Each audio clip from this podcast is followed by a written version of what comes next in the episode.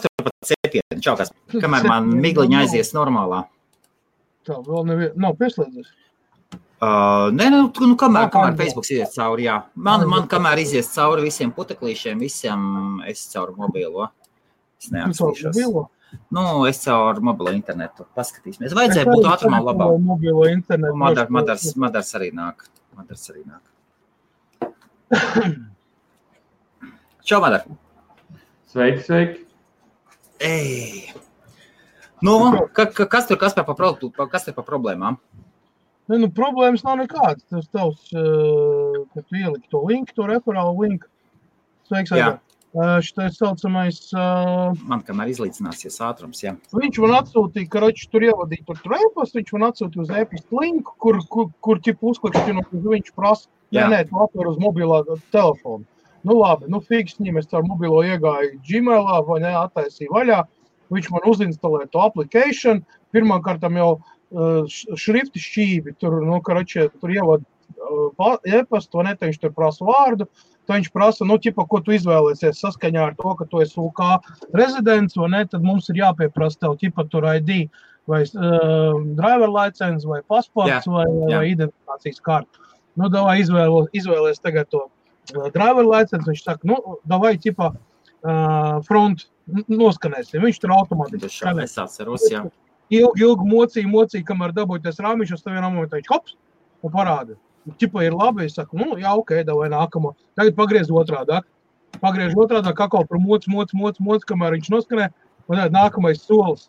Viņš tā, tā, tur tā, um, parādās tipa aplīts tāds, vai ne, kurā tipa sēņa tur iet, vai ne, tur kā nedrīkst, Jā, vai ne, un kā būs pareizi. Un apakšā tagad tipa seko līdz um, visiem nosacījumiem, un ne, ieliec savu seju tajā rāmītī tā, lai, nu, tipa viņi nosaka tur, un tad viņš automātiski iesaistās.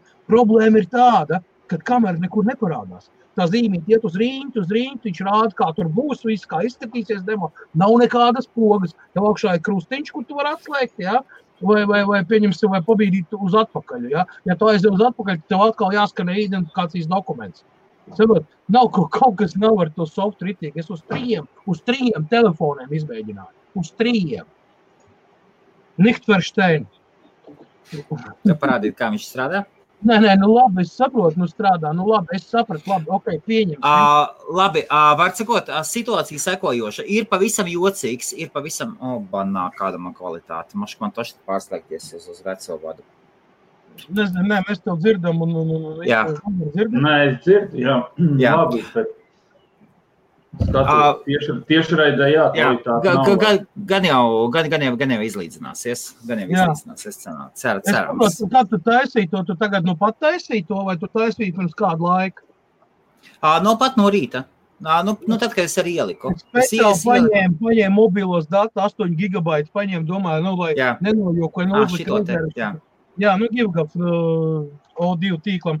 Bet mums ir problēmas vispār ar to, ka līdz lietas un ducina, mm, visās malās. Jā. Uh, Sakara raustās visam.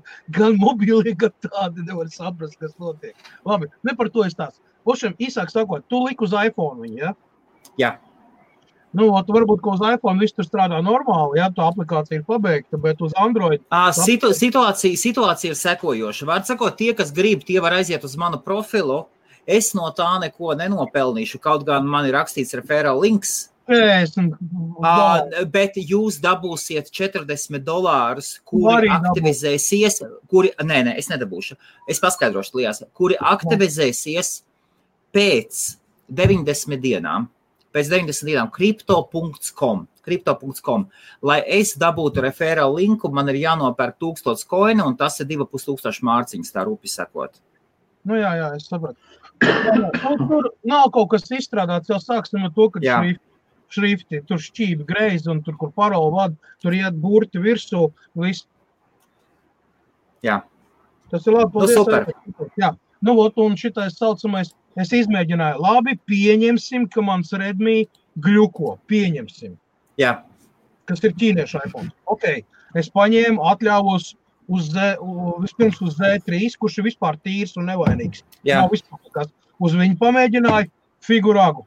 Viņš tur kaut ko lamājas. Nu, šim praktiski līdz tam līdz pusē aiziet un tālāk. Viņš, viņš vienkārši ne, neļauj to selfiju uztaisīt. Lai gan es viņam atļauju uh, permissions, ka nu, kamera ķipa akcess kamerai un viss tas ir atļauts. Pēc tam uz XA1 pamēģināja identiski tas pats. Neiet, tas softs ir kaut, kaut kas šķīps viņam ir. Nu, vismaz Ah, bandā. Jā. Mani interesē, mani interesē tas, es redzēju, ka to izdarīja, par to Dashjeki pastāstīja, par to aplikāciju. Es viņu paņēmu, jo tur ir rakstīts, ka tu dabūni lidmašīnas lounges. Un tad, tad, kad tu esi vienreiz izbaudījis lounges, tad tu, tad tu vairs negribi lietot parastos. Tā, es pamēģināju, es tās nolīdīšu zem datora. Visdrīzāk es atvienošos, lai es būšu atpakaļ. Jūs Kāpēc? turpiniet. Es, es, es, pārspēlēt. ielikšu, normālo vadu, jā, un tad, un tad ja, man, ja man, ja man kāds bijuši, ja? nobubinās, tad, tad man ir otrs vārds, tā es pārspodīšos no otra. jā. Nu, Cik stāst, tā man, te internets tur trīs? Trīs. nu, jā, nu, mēs te visi pa bišķim, pa bišķim. Kā tev iet, kas jauns? Nekas nav jauns. Es biju baigais karstums, atslēdzis no minēras. Šodien vēsāks, palika lietas, sāk līt. Es tagad uz laiviņu laiku ieslēdzu. Nu, šitais kripto tu sēdi vēl. Tu sēdi uz klasiku. Tu sēdi uz Es uz, klasiku. es uz, klasi, e, uz klasiku, jā. Tu zini, ka klasikam tūlīt forks būs. Viņi maina alg algoritmu. Nu, lai dod virsū. Jā, jā, maina, maina et, eter klasika maina algoritmu. Ko? Tur būs, tur būs kaut kāds cits viņam, es te neatceros, hak- Mats 3 vai kaut kāds tur vēl kaut kāds tur bija.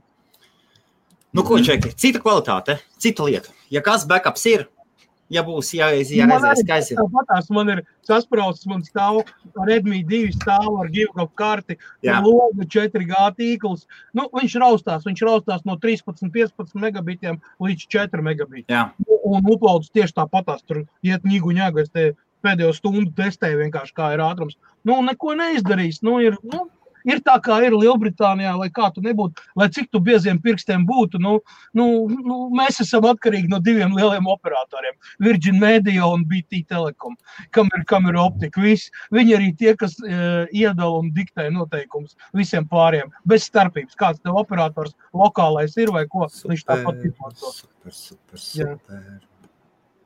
Tev pašam bija BT apakšā, ja ne? Helmut. Helmut.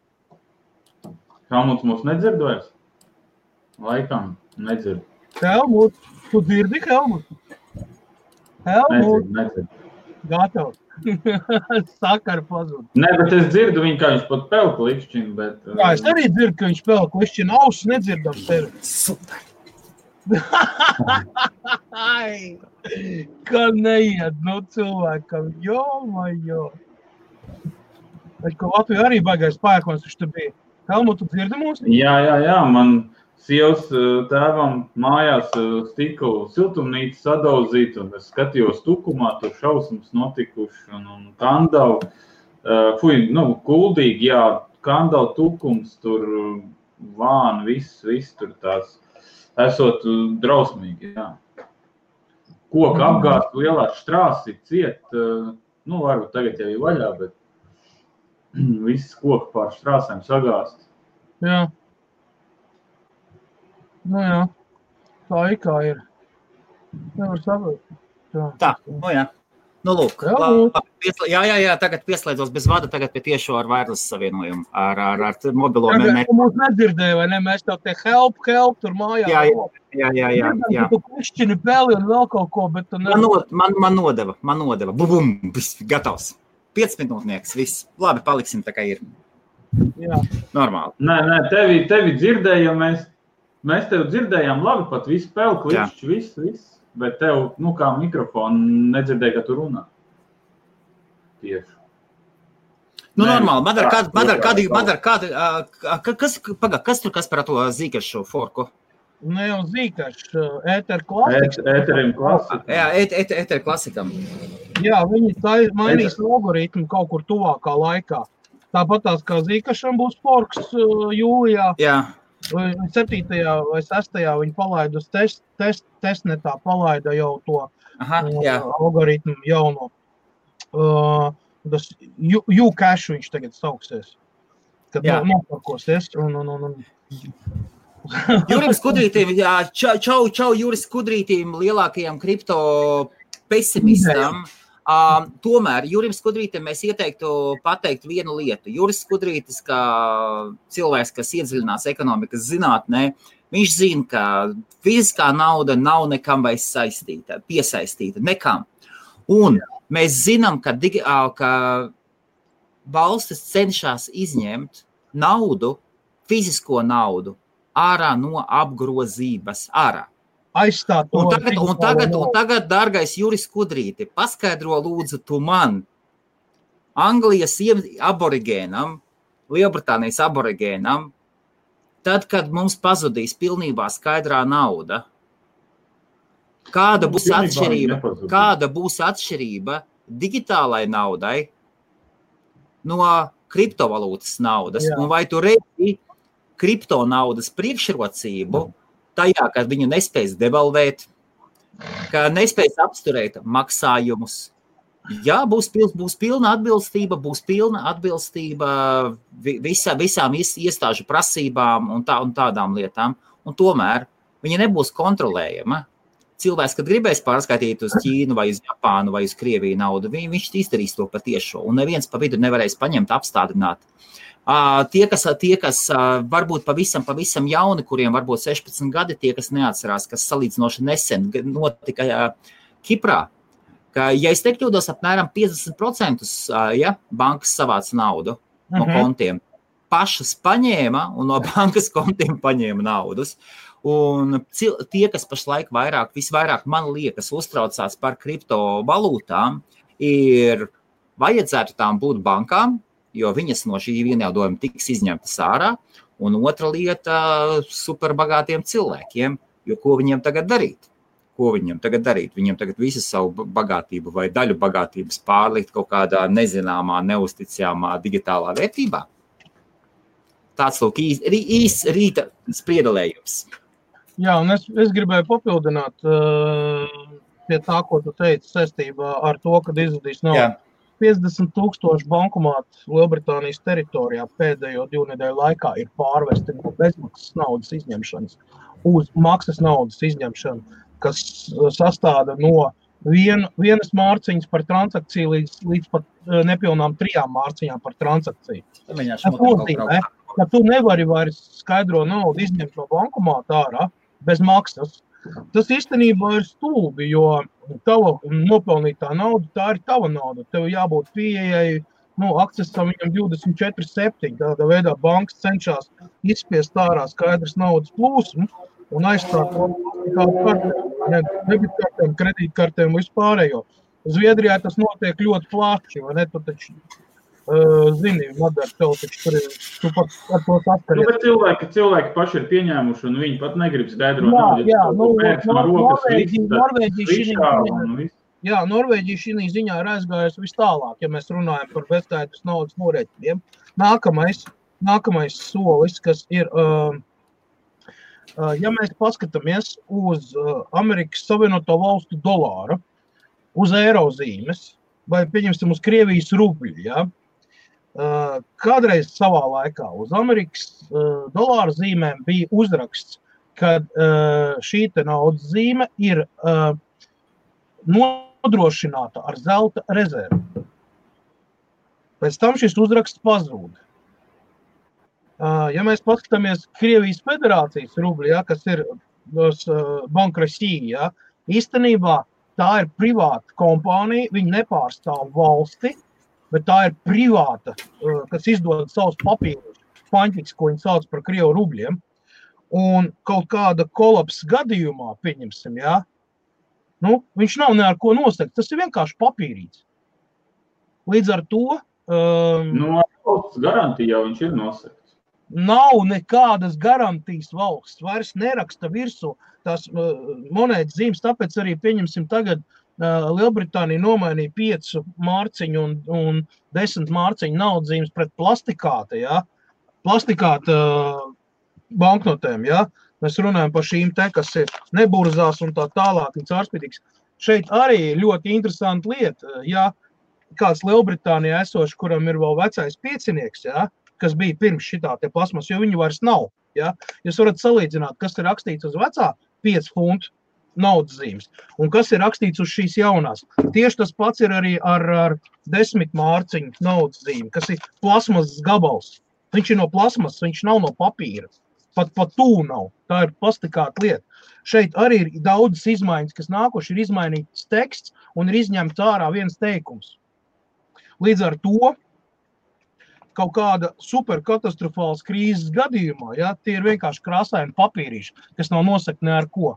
Ja valsts iestājās defaults vai nedod Dievs, tur vēl kaut kāda cita šāda. Ja. Es saprotu, ka es baigi tagad tālu aizēju, bet fakts kā tāds. Un, un tas, ka tagad visa nauda cenšas, arī Latvijā cenšas visu digitalizēt, lai pēc iespējas mazāk būtu skaidrs naudas apgrozījums. Tev tu uzliek ierobežojumus, ka tu tur nevari to pārdot, tev jāpārdod ar pārskaitījumu vai, vai, vai jā, jālaiž caur banku, tu nevari skaidrot. Nu, visu grib kontrolēt, jā, visu grib jā, kontrolēt. Tas, tas ved pie pilnīgas kontrolas. Lai nebūtu melnā, melnā Melnā, jā, jā, lai nebūtu melnā kasa un tam līdzīgi. Nu, tāpēc, jau arī, tāpēc jau arī ļoti daudz cilvēku izvēlās. Viņus, mēs zinām, Anglijā ne, ne tikai cilvēki, kas ir saistīti ar kriptovalūtu, bet arī cilvēki, kas ikdienā viņi lieto to Vairex karti vai Revolut karti, kas ir salīdzinoši neatkarīgāk no kaut kādas bankas sistēmas. Es saprotu, ka ja pies, pieķersies tam visam klāt un piespiedīs, tad arī tās kārtas varbūt tur kaut kā tiks kontrolētas. Ja? Un, un, un, un ienākumu vēl. Bet visādā ziņā, visādā ziņā ņemot vērā to, ka uh, visas bankas ir tagad sašūvušās par, un iet visu laiku iet tā malšana, diskusija malšana, cik uh, leģitīvs un cik, cik labs ir tas kripto tirgus un kāds viņš ir tur labās, sliktās puses.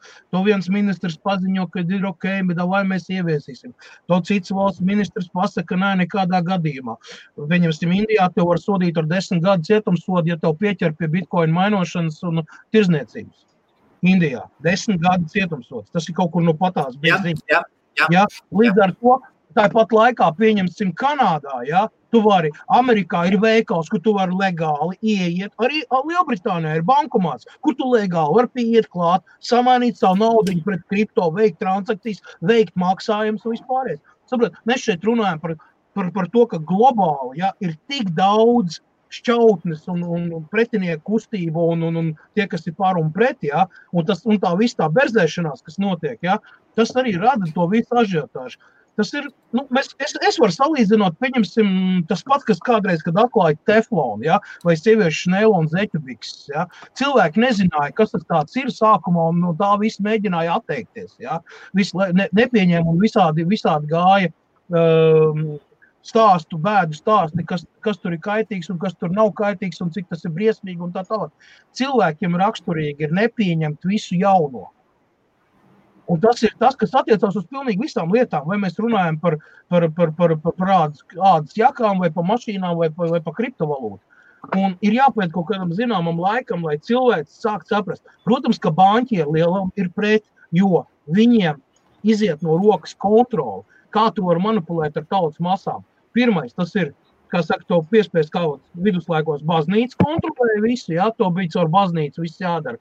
Tagad viņi grib, lai tas viss, pieņemsim, viss tava dzīve notiek, um, kā lai pasaka, tādā uzraudzībā, kā caur bankām, jā, jo pēc idejas, ja tā ņemam pa nopietno, tava nopelnītā nauda, tas ir tavs īpašums, ko tu esi saņēmis, vai ne? Tas ir, tev ir jābūt akcistam, tev pēc idejas it kā nedrīkstētu tev ierobežot tavos esošajos līdzekļos. Mēs nerunājam par kaut kādiem overdraftiem vai kredītiem vai, vai, vai citām lietām. Ja? Mēs runājam par naudu, ja man pieņemsim stāv bankā, piemēram, 10 tūkstoši mārciņas, tad man ir tiesības paprasīt bankai uz vietas tūlīt tepat, man viņas izsniegt, jo tā ir mana nauda. Es viņas atdevu bankai glabāšanā, par to es maksāju procentus, nu, kas saka, maksāju par apkalpošanu, maksāju par glabāšanu, bla, bla, bla, bla, bla. Vai ne? Pareizi, Helmut. Turpin, turpin, droši. Jā, nu, es dzirdu ļoti labi. Nu, lūk, bet tajā momentā, kad tu aizej uz banku un pasaki, tādu draugu mīļie, man ir nepieciešama skaidra nauda, es gribu pārtraukt attiecības, jums man vajag manas desmit tūkstoši tagad un tūlīt. Banka novilcinās vismaz trīs dienas, es jums garantēju. Viņi neizsniegs. Tur būs saruna ar menedžeri, saruna ar vēl pieciem cilvēkiem. Oh, nevaram un tā tālāk. Tāpat laikā tajā brīdī, kad tu esi parādā bankai 5 kapeikas, santīmus, centus, penijus, vienalga, banka tev izpurinās ārā no, papi, no, no putekļiem. Viņa tev atsūtīs desmit draudu vēstules, kuras izmaksās viņai 20 mārciņas, lai paprasītu tavus 5 centus nesamaksātos. Saprotiet? Nu, pieliks klāt tieši tas pats ir, ar, ar, ar valsts iestādēm. Pareizi, tur, tur jau mēs tagad, tas jau tas ir. Bankas ir pie, pietuvināts valsts iestādēm, un tāpēc tur ir roka, roka mazgā, un tas ir viss. Ir... Jā. Jā, jā es, es savā laikā, tas bija pirms vairākiem gadiem, es savā laikā ierēcu, bija gan Delfos, gan TVNetā, gan Apollo, gan vēl visos ziņu ratiem bija, vai pat, man liekas, ka LNT ziņās arī teica, kad atnāca kaut kādai sievietei, atnāca parāda saistība rēķins, tur kaut kāds no valsts ieņemu dienas par vienu santīmu, kas nebija tur kļūda, bija nesamaksāts kaut kas bija un cipa piedzīs, nu, cipa vienu santīmu. Atnāca papīrs. Viņi iztērēja pasta izdevumos, papīram un visam pārējiem. Es domāju, nu, eiro divus varbūt, ja? nu, ieskaitot cilvēku resursus vismaz, lai atsūtītu paziņojumu par vienu eiro centu. Tas bija kaut kāds gads, piecas atpakaļ.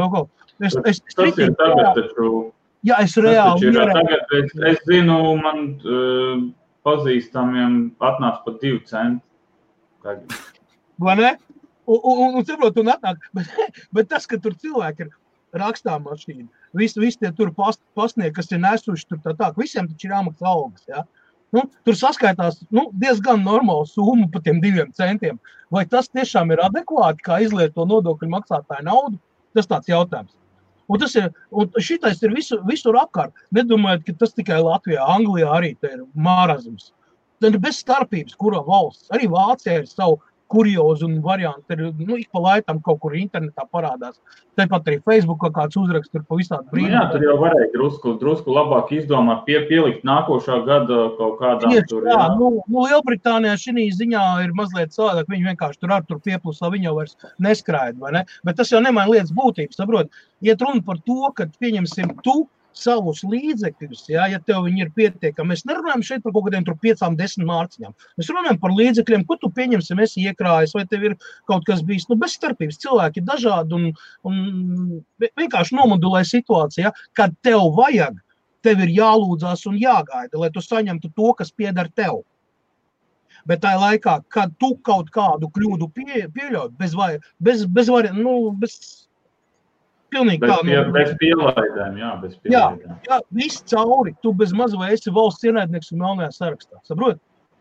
Nu, lūk, tāpēc, arī, tāpēc arī cilvēki cenšas ar to kripto nodarboties, jo tas rada zināmu, tas rada pagaidām tā mēs nosacīt, sakam, zināmu neatkarību finansiāli. Nu, tas arī būs īslaicīgi, nu, tas būs labi tur. Nu, īslaicīgi, īslaicīgi, cik ilgi to atļaus darīt un cik tas būs legāli ilgi. Uh, izdomās tāpat kā legalizēt, kā, nē, kā pakļaut kaut kādai kontrolei, uzskaitai un, un, un viss tā tālāk. Nu, Lielbritānijā, Lielbritānijā īstenībā ir ļoti daudz biržu. Lielbritānijā bāzēts biržas, kriptobiržas. Ļoti daudz. Un, ne, un nebūtu ne tās mazākās vai, vai teiksim, nezināmās. Ja? Un, un, ko es varu pateikt? Pieņemsim, es izmantoju karti, kas man iet garām vispār visiem Lielbritānijas nu, Lielbritānija, viņš nezina par to, ja, ja tas viss ir iegūts tā, tā kā neitrālā. Tas, tas, tas, tas, tas ko es ne, esmu iztērējis, pieņemsim, man tas dod to tādu sajūtu, tā, nu, piedodiet, nu, tas, tas ir mans, es par to esmu saņēmis atalgojumu un, un es aizēju un, un izdaru to, ko man vajag. Es nevaru novērst visas līdzekļus. Protams, ka nodokļi ir jāmaksā, ir jāmaksā pievienotā vērtība. Ir, es to es visu saprotu, un nevienā brīdī es neesmu nenoliedzis, ne arī taisos kaut kā bēgt no tā, bet uh, pieņemsim to, ka tev uzstāda tādu kontroli, ka nu, bez mazliet kontrolē katru solīti, un tu nevari brīvi uzelpot un kaut ko izdarīt, to, ko tu vēlēsies pats sev, uh, nu, nepaziņojot par to pārējiem. Ja? Nu, es nezinu, nu, manā uztverē tas ir mazliet tā kā nu, ierobežot tomēr kaut kādas tavas, tavas tiesības zināmā mērā būt neatkarīgam un brīvi domāt. Viss jau kliedz, ka mums ir brīva domāšana un tā tālāk, bet viņa ir tā brīvā domāšana un brīvā darīšana ir līdz kaut kādam zināmam līmenim. Pēc kā par tevi sāk interesēties vai nu drošības dienestu vai, vai, vai finanšu inspekcija. Bet paskaties, paskaties šo pašu Uh, tagad uh, Vīts sāk reidus uz, uz Latvijā uz ceļiem, vai ne? Otra policija sāk viņu kontrolēt, tev maku prasīs parādīt. Nu, nu, nu kaut kāds vaiprāts vispār. Nu, tur jau Ka- ministru. Kas, kas tur ir? Vīts sāks kontrolēt uz ceļa uh, cilvēku stādinās, nost un robežas skaidrās naudas aprit. Iedomājieties, Tavu to mašīnu pārbaudīs ar policijas klātbūtnē tavus makus. Nu. Jā, ar, brauc ar savu sievu un bērniem, brauc no Lielbritānijas uz Latviju atvaļinājumā uz tur nedēļām, divām. Jā, Nu, jā, tev būs kabatā pāris tūkstoši, kur tu dabūji tagad sāksi? Tev uz Lietuvas, Latvijas robežas grenztālē paņem aptur policiju un ienāk valsts, dar, valsts, valsts ieņēmuma dienas darbinieks. O, es skatos tev angļu numuru, tu latviešu es davai. Vēr maļā māku, davai stāsti, kur tev ir nauda, no kurienes, cik daudz, kāpēc un tā tālāk. Kas Tas jau nebūs tikai uz robežas, tas jau nav uz robežām, tas ir arī pa pilsētām, pilsētu, Nu, pie labi, pilsētām. Pagaid, Es minēju, es nomodulēju situāciju. Jā, jā, jā. Vienkārši, saprot, Ja tas būtu uz robežas, tad tas vēl nu, saprotam, vai ne? Tu ja pārbrauc robežu, nu, tu deklarē savu naudu, ja tev viņi ir nu, kā jau kā, kā standarts. Nu. ne, Bet, ja tev uz ceļa aptur, aptur, tu brauc ekskursijā vienalga, kur, jā, tev aptur, kāpēc tev ir nauda? Man ir nauda, jo man tagad es braucu, pieņemsim, uz Lietuvu vai uz Igauniju, vienalga, kur es braucu ekskursijā uz nedēļu. No kur man, man vajag skaidrā nauda arī, kur, teiksim, privātajā sektorā kaut kur maksāt par naktsmītnēm vēl kaut kur? Lielbritānijā bija laiks, kad uh, iebrauc Ir vietas, kur nepieņem kartes, nu. Jā, uh, Lielbritānijā, kad iebrauc iekšā pirms Latvijas bija Eiropas Savienībā, es atceros to laiku, tad, kad es uz Āfriku braukāju. Tad bija ļoti vienkārši. Tev Hitraus lidostā pas kontroli, tev prasīja uzrādīt, vai tev ir skaidra nauda un tev ir līdzekļi, lai tu varētu atrasties uh, šajā valstī, vai nu, kāds ir tavs. Nu, tas nekas, ka tu tranzītēji, tev bija jāuzrāda. Tur toreiz bija laikam 100 mārciņas, tev bija jāuzrāda. Zviedrijā kādreiz arī bija tas pats, jā. Nē, nē, nu, tas bija. Nē, to var saprast. Tas ir tādā veidā cenšas ierobežot tos dīķus un lupatlāšus, kas ierodas bez grāša kabatā un pēc tam sāk ubagot. Tas no, no tāda viedokļa es tev to vēl varu saprast. Viņi paprasta, ka tev ir jābūt kaut kādam minimumam līdzi. Arī Amerikā iebraucot, tev paprasīs, kāds ir tavs, vai tev ir skaidra nauda, vai tev ir kārta vienalga, kāds, kāds ir tavs finansiālais stāvoklis. Vai tu spēsi apmaksāt pakalpojumus vai savu atrašanos mūsu valstī uz to laiku, kamēr tu esi? To es saprotu. Tas ir pieļaujams un tas ir normāli. Nu, tādā ziņā tā kā neliela aizsardzība no, saku, no visiem šiem klaidoņiem. Bet pieņemsim, um, prasīt uh, Latvijas valsts, nu, šī gadījumā mēs runājam par Latvijas valsts iedzīvotāju, vai ne? Uh, prasīt tad, kad viņš atbrauc ciemos, jo viņš, viņa pastāvīgā uzturēšanās vieta ir Lielbritānijā deklarēta. Viņš atbrauc ciemos pie saviem radiem, tur nezinu, vecvecākiem, tur, vai mm, draugiem, paziņām uz nedēļas divām. Kāda suņa pēc, kāda banāna pēc, man tagad tev būs jāskaidro, no kurienes man ir līdzekļi. Nu, pa lielam ņemot. Nē, ja tev tur ir summas, tur 100 tūkstoši, tad viņš nevedīs viņus nu, mašīnā, nu, atklātā veidā. Uh, Cik es saprotu, pēc Eiropas Savienības direktīvas īstenībā ir tā, ka līdz 10,000 eiro tev nav jāuzrāda nekāda deklarācija. Nu, skaidra nauda. Tas ļoti vienkārši. Braucam ar 9,999 eiro kabatā, un tev nekāda deklarācija nav jāspēj, un tev nav pat jāpaskaidro. Nu, jā. Ja nav likumiska pamata tev aizturēt vai prasīt naudas izcelsmi vai vēl kaut ko, jo tas ir noteikts likumu līdz 10 Tāpat Latvijā ir likums, ka tu nedrīksti vairāk par 7, cik bija 7000 kaut kas, jā. 7500, jā, vai cik tur bija, ka tu nedrīksti iegādāties neko dārgāk par pa, pa skaidru naudu, pa 7 kapeikiem. Tev mums tuvojās. Nu, jā, redzi, un te ir tas, te ir tas āķis, ka tu pieņemsim aizdeju, aizdeju pieņemsim uz, nu, nu, pieņemsim autoplāciju, ja? Tu noskati mašīnu, ja, kur maksā tur 7800 eiro, piemēram, ja? Un tev ir tā Mhm. skaidrā nauda, tu esi iekrājis, tu esi piecus gadus krājis, līdz pa piecītim tur katru nedēļu vai katru dienu vai ne, un krājis. Tu esi sakrājis. Tu nevari aiziet nopirkt, tev ir jāizlaiž tas caur banku. Saprot, jāsamaksā. Nu, tu vari izlaist caur banku 500 Jā, un jā, jā, samaksāt jā, pārējo. Tev ir, tev ir tas uh, valsts uh, daļiņas aparāts, slaucēja aparāts. Tev viņš Nu, ir jā, nu. Saprot, Nu, tas, jā. ir, tas ir tā, ka tiek radīts bez mazliet darba vietas uh, tikai tāpēc, lai viņas būtu, ja? lai būtu ko darīt. Nē, mēs nedarīsim tā, mēs izlaidīsim caur kontroli, un tad, ja kas tad arī zvanīsim. Nu, tev jau arī caur banku, tu veic pārskaitījumu, tev taču ir uh, fī, nu, tev jāsamaksā ir tāpat nodokļi. Es par ko es arī stāstu, ka tas ir transakcijas pakalpojums, bankas pakalpojums, tur tas, tas uh, naudu ieliekot iekšā kontā, tu viņu uzreiz nevar aiziet, tu pēc piecām minūtēm nopirkt placīt, tāpēc, ka, lūk, ir jāpaiet kaut kādam laikam, kamēr sistēma apdeitojās, kamēr viss aiziet pie pieņemsim no bankas uz banku, citreiz pat tur ir aizņem kaut kādas stundas vai pat dienu. Ja? Tā, tā.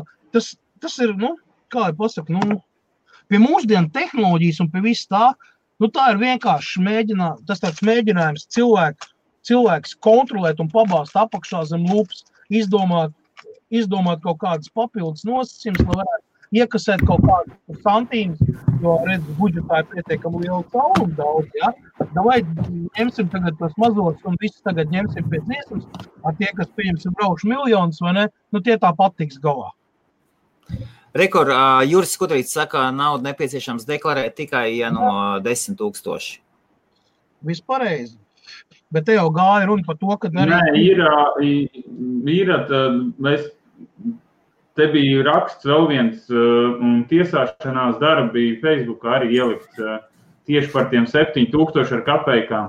Un viņi pierādīja, ka viņi to mašīnu ir pirkusi Lietuvā, un Lietuvā neatiecās uh, tie likumi. Ja tu pēc dārgāk par 7 ar kapekām, tad... Nu jā, starp citu aizrāvāmies. Uh, jā, labāk. Nav Latviju. kripto vai vakar. Jā. Nē, nu, var sakot, var sakot, jebkurā gadījumā, par ko iet runa, iet runa par to, ka. Lielbritānijā var tādu. Sakot, ja mēs, jā, Lielbritānijā ir vēl labāk. Lielbritānija ir vēl labāk. Latvijā, Latvijā banku sistēma ir vēl leipotrī salīdzinot tas, kas, nu, kaut gan ir, ir lietas, kas ir tomēr ir sakārtotas. Ir, ir loan sharking, ir, ir likumi, kas ir pret par augstiem procentiem.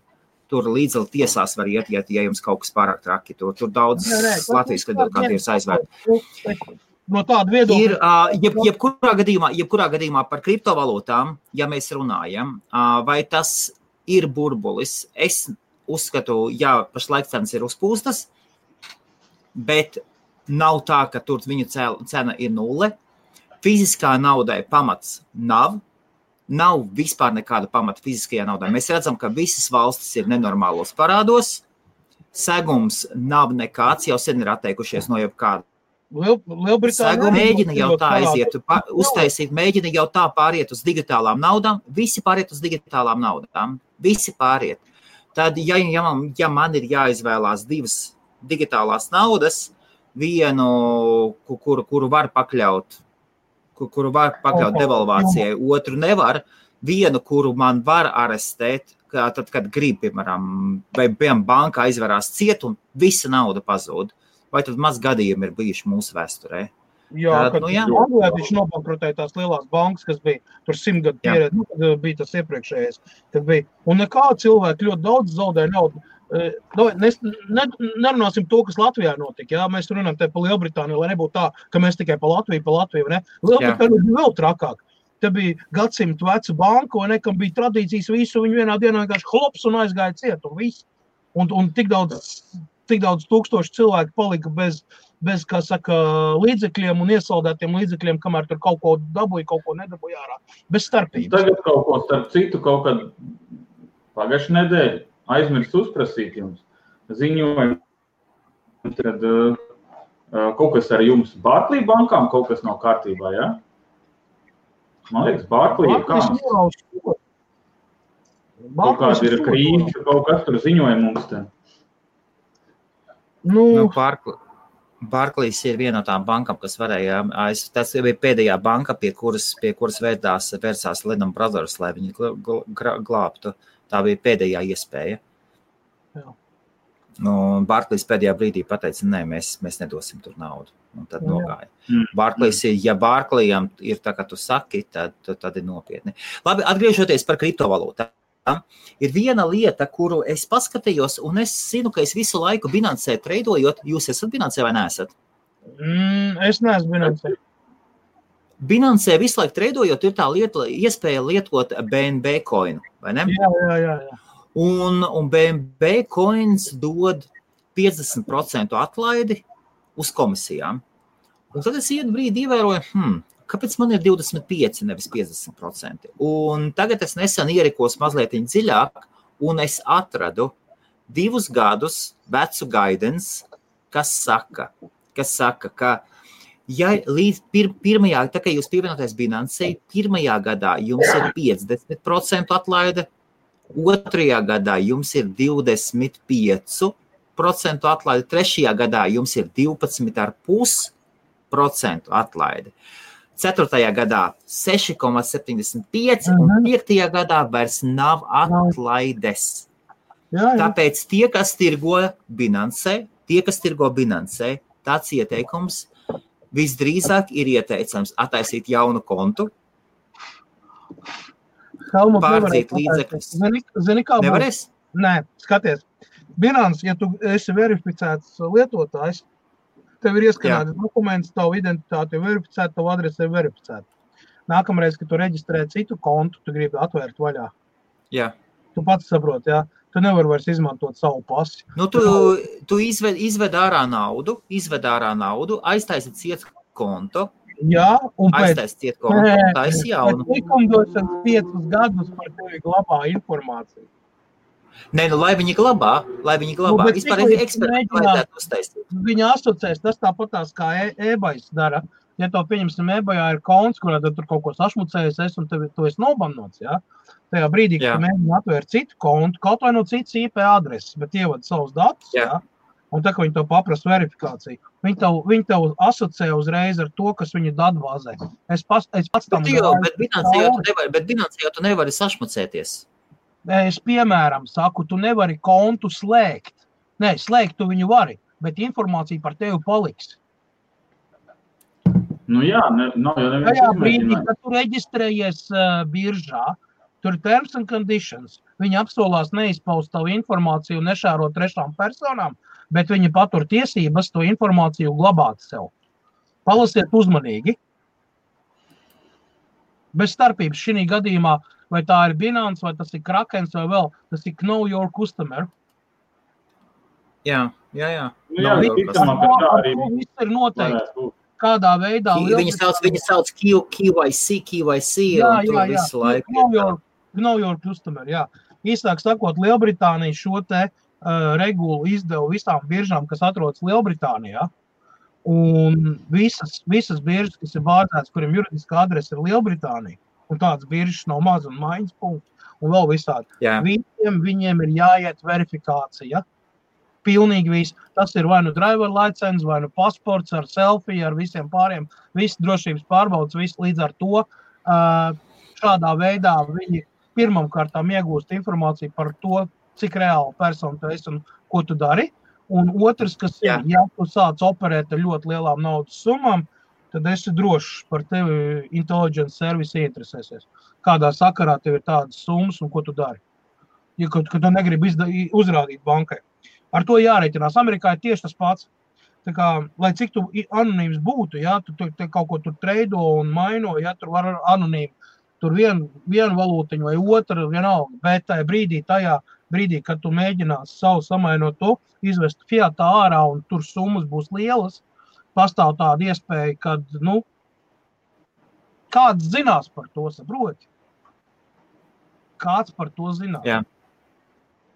Jo okay, tikko... labi, šeit, šeit, jau, šeit ir jautā, šeit jautā Andris, kāds jūsu domas par power mining džekiem? Uh, īstenībā nu, visu cieņu cilvēkiem, kuri cenšas uh, izdzīvot un klubam, kristam iet un vienalga nu, daram un tā tālāk.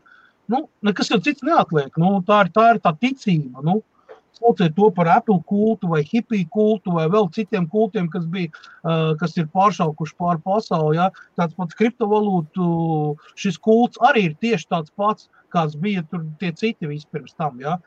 Cilvēki tā ir ticība, tā ir, tā ir cerība nākotnē, kad uh, kaut, kas, kaut kas var notikt savādāk, kad tev mazāk kontrolēs, kad tev nebūs jāmaksā tik daudz. Uh, par mm, pakalpojumiem, kurus tev īstenībā nemaz nevajag, bet bankas te uzspiež. Jo, lai tu izvestu, veiktu maksājumus, tur ir transakcijas, kas ir jāapmaksā. Tur ir tev jāglabā nauda bankā, par ko viņi ņem tur kaut kādas maksas, tur jāņem kartes ārā, kurš tur ir gada maksas vai vēl kaut kas. Nu, visu to saliekot, ko tad tas tas sīkums, ja? bet pareizinot to ar vairākiem miljoniem klientu, ja? saprot, ka banka gūst pēļņu vispār. Bet iedomājieties, cik daudz naudas ir pazaudējuši. Uz doto momentu, jā. Tāpēc jau arī tā pēršanās ir un, un tas viss. Viņš to ir atbildēšu. Izslēgt mikrofonu? Jā, izslēgšu. Izslēdzu. Tā. Un ir. Jā, novadīšu pat, novadīšu pat lejā. Nu, kāds tev domas, Madara? Man, es neko nedomāju. Par pārmaiņām čekiem. Zini, zin, par ko man ir domājuši, mainījušās domas, Madara? No. Es paklausījos podkāstu, ir tāds James Altučers, viņš uztaisīja podkāstu ar, ar, ar Džeku, kas uzrakstīja grāmatu Bitcoin Billionaires. Un viņš, ir, un viņš bija tas pats, kas uzrakstīja grāmatu, no kuras uztaisīja filmu Social Network par Facebook. Es to filmu redzēju pa Facebook, ja? par, Mar par Marku Zāpkarpēju. Super filma, super, super, super filma. Un tiem, un tiem diviem brāļiem, un, tie, un tiem diviem brāļiem, Vinklvosiem, nu, viņa nebija īpaši, īpašā saj, sajūsmā, kā viņus attēloja. Un tālāk ir stāsts par šiem diviem brāļiem, par Vinklvosiem, un vi, viņu stāsts.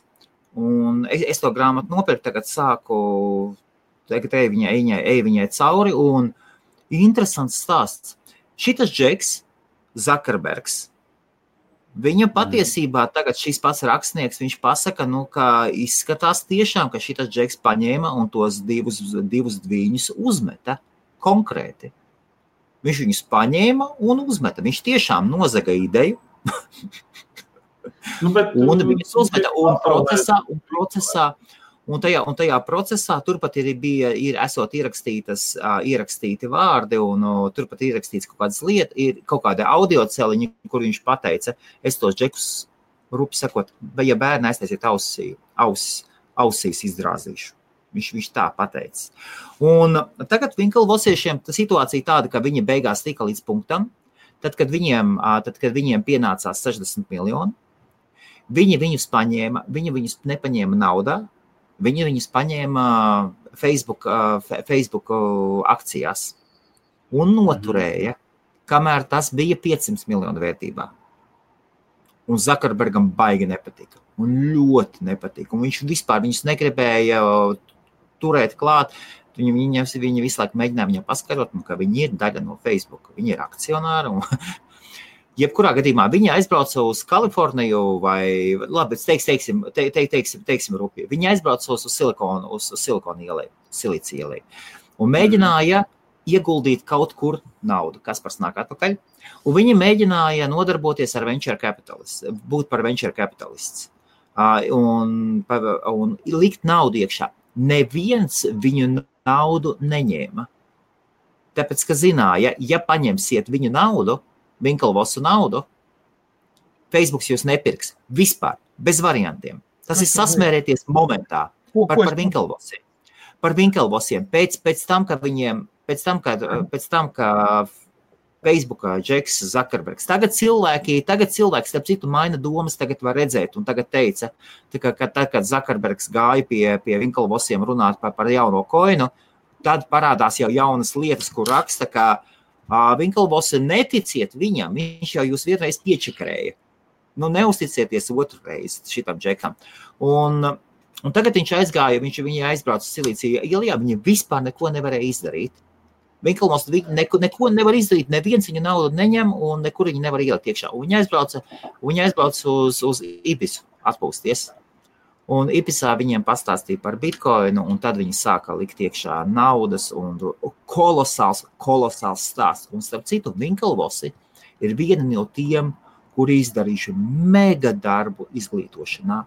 Mega darbu izglītošanā. Viņi gāja, stāstīja, stāstīja visiem, visiem, visiem, visiem stāstīja, kas ir kas. Visiem, visiem stāstīja, kas ir kas. Un, un, un, un, jā, un to, to biržu Gemini Nu, jā. ļoti, ļoti interesants stāsts. Bitcoin, Bitcoin biljonērs kolosāls, kolosāls stāsts un tieši par brāļiem Minklvosiem.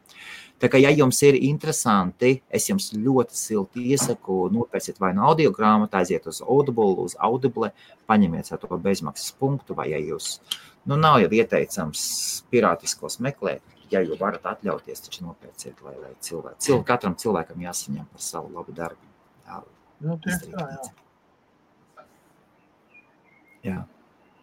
Starp Tā, citu, runājot par, par, par šito te Facebook koinu, viņš jau tur uh, diezgan iet uh, uz priekšu. Zini, pēdējais jaunums, es kaut ko skatījos. Par Jā. Facebook coinu, nav, nav jau Facebook coinam, A, kas tur viņam ir? Nē, nē, nē, nu, 25 stūki. Nu, cik tas ir? 25 Jā, stūri eiro, jā. 5 Jā, mājās. jā, jā. Jā, Eko Seši. saka, boss iegādājas miners par 5000. Nu, varbūt 7. Cik, tu, nu, pat cik viņš pirks, nezinu. Un, Nu, arī, Lai meklē vietu, lai meklē vietu, kur darbināt. Jā. Eko Madars pastāstīs, ko naudneši dara vasarā. Nauda neša iet atvaļinājumā, tāpat kā es ietu atvaļinājumā, tā nauda neša arī ies atvaļinājumā. Es novācu. Kādai es jābūt cenai, lai viņi neaizietu? Nē, nē, ne jau cena, kā karstums. karstums. Nu, Tā ir tā cena. Mums par karstumu nevajadzētu sūdzēties, bet viņš šodien 13 grādu Manchesterā. Un līdz lietas ar nu, ducinta visādi brīnumu. Starp citu, es tagad uz laivu laiku gribēju palaist, man ir atnāca update, un, un, un man tas kaut kas sakārās. Saka, iOS atnākuši update, ir vai kaut kas ir mainījies, ir, ir kāpuši augšā atkal cache. Man atkal kaut kāda glukoze ir uznākusi un neiet. Es te pa starpām vēl slēgalēju un ņemos ar viņiem. Bet es tu taču saku, ka tev izslēgt ir. Nu, es uz laivu laiku teicu, es Kasparam sākumā teicu, es teicu, ieslēgšu uz laivu laiku, ja jau pa maineriem runām. Lai ir, lai labāk aura. Jā, Šodien augsts, tāds vēsts, palika vakars, tad jau var ieslēgt. Ne, Mums, kā mums jau, kā, kā, kā jums čekiem ar tradingu iet? Ui, viss kārtībā. Ai, es ne, netreidoju neko. Es, Madar. es, es, Pazaudēji Es kaut ko, neteicu. Nē, nē, es neesmu neko pazaudējis. Nē, es pazaudēju. Viss ir tā, kā ir tur uz priekšu, uz apakaļ, mocīja, tur staipīja viņas tur uz vienu, uz otru. Nekādu vajag jēgu es tur neredzēju, man apnika. Es ne, neko vairs nedaru. Nē, īsti, Lielāks čakars nekā. īstenībā, Jā, sēdi klāt, laiks pazaudēts, un tur beigās kaut kāds cents, tu tur vinnēji kaut kādu eiro, tur zini, ah, nafig, man to nevajag. Tā kā, jā, ja noķer kaut kādu baigo pīķi, bet te tu sēdi caurām dienām, tur sēdi, tur visu laiku pārņēmies ar to kompi, un, un visu laiku skrien no viena birža uz otru, no viena kaut kādu skaties tās kursus, un, ah, galīgi nav, nav priekš maniem tas. ka nav, tā Kā nav. kas? Nē, nu, man ir kā viss ir kārtībā. Man sanāca tīri labi, kad uh, 30. maijā, kad bija tie visi lielais uzbrauciens augšā Himalaya kalnos. Jā, Es jā. ļoti veiksmīgi atbrīvojos no visām kriptovalūtām, kas man bija uzkrāts. Un tagad, burtiski vakar, vakar aizvakar, uh, es atkal iepirku. Tu taču, tu taču pašā, pašā, pašā pīķī, man tā liekas, tu pašā augstākajā punktā pārdevi. Nu, 80, 87 eiro uh, bija uzgājis, pat 88 gandrīz. Bija uzgājis zīkašs, un es nometu no kaut kāds 35 zīkašs. Un tagad pat reiz uz doto brīdi skatos monitorā pat reiz 70 eiro. Nu, lai būtu saprašana, kas ir kas. Jā. Nu, viss kārtībā. Veiksmīgi eh, 6. 6. jūnijā veiksmīgi izved ārā lī- līdzekļus un caur, caur offshore karti apne, apneļikoju un, un, un samaksāju kredītus. Tur vēl viss kaut ko, kas tur bija. Nu, visāds tāds maksājums, tur šo to iegādājos. Un viss, nu, tā drāma lēnām atkal viss burdojās. Nu, tā izejas, izejas kapitāls ir un viss notiekās. Novāc no, no publiskās zīkēša adreses, novāc mainers nost. Lai Ei, nav vairāk, jā? Nē, tur nu vairs sen vairs nav. Nu, jau divas, trīs nedēļas jau kā nav. Es taču skatījos, bija. Nav, nav, nav. nav. Tu netiec klātos. Neviens netiek klāt. Aktus, un... Es uztaisīju apgājumu.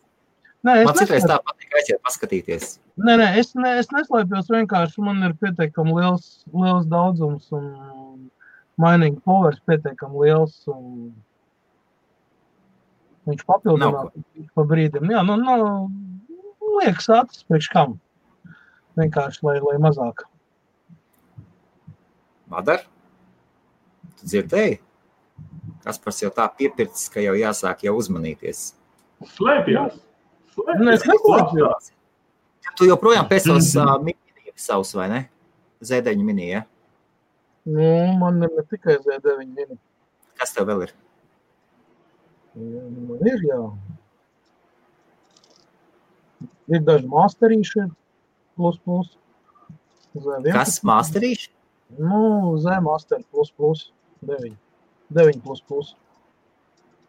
Ak, es saku, nelūdzu. Nu, arī zikašs. Nu, un tad Z11 pārīts. Kas, kā, kā, kam tas bija domāts, nelūdzu? Nezinu. Nezinu, kādā sakarā tas bija. Grūti, grūti. Varbūt- Varbūt kādam atbild uz kādu komentāru. Varbūt arī, jā. Nu, tā kā, nē, viss vi, vis lietas notiekās, un, un es strādāju, mans pats pirmais Z9 miņuks tagad ir nolikts maliņā, pats pats pirmais. Nu, kā maliņā, viņam iet upgrades patreiz. Es uh, taisu to uh, šķidro dzēstu sistēmu un pārtaisu viņam barošanu visu, lai varētu 20 kilosvarus ņemt ārā no viņa. Ot, un, ja tas viss izdosies, tev Edijs arī pieslēdzies. Tas arī tagad ir upgrades tājs. Viņam arī Z9 mini, viņam tik patīk. Viņš baigs smukiņš maziņš, netrokšņo. Un, Cik viņš viņus paņems? Ir? es ne, viņam kā 3 vai 4 tagad ir. Cik jūs viņus pērkat? Nu, Edijs tagad Cik, tikko, cik, cik, cik ir laba cena? Jā, um, 200 mārciņas kaut kādas bija. Pēdējais, es neatceros, neesmu ņēmis. Edijs, Edijs ir piebraucis, es redzu kamerās, ka tikko piebraucis savu formu. Jā. Tikai tu varēsi uzdot viņu jautājumu. super, super. super. Man Edijam. Līdās viņš izklāts ārā.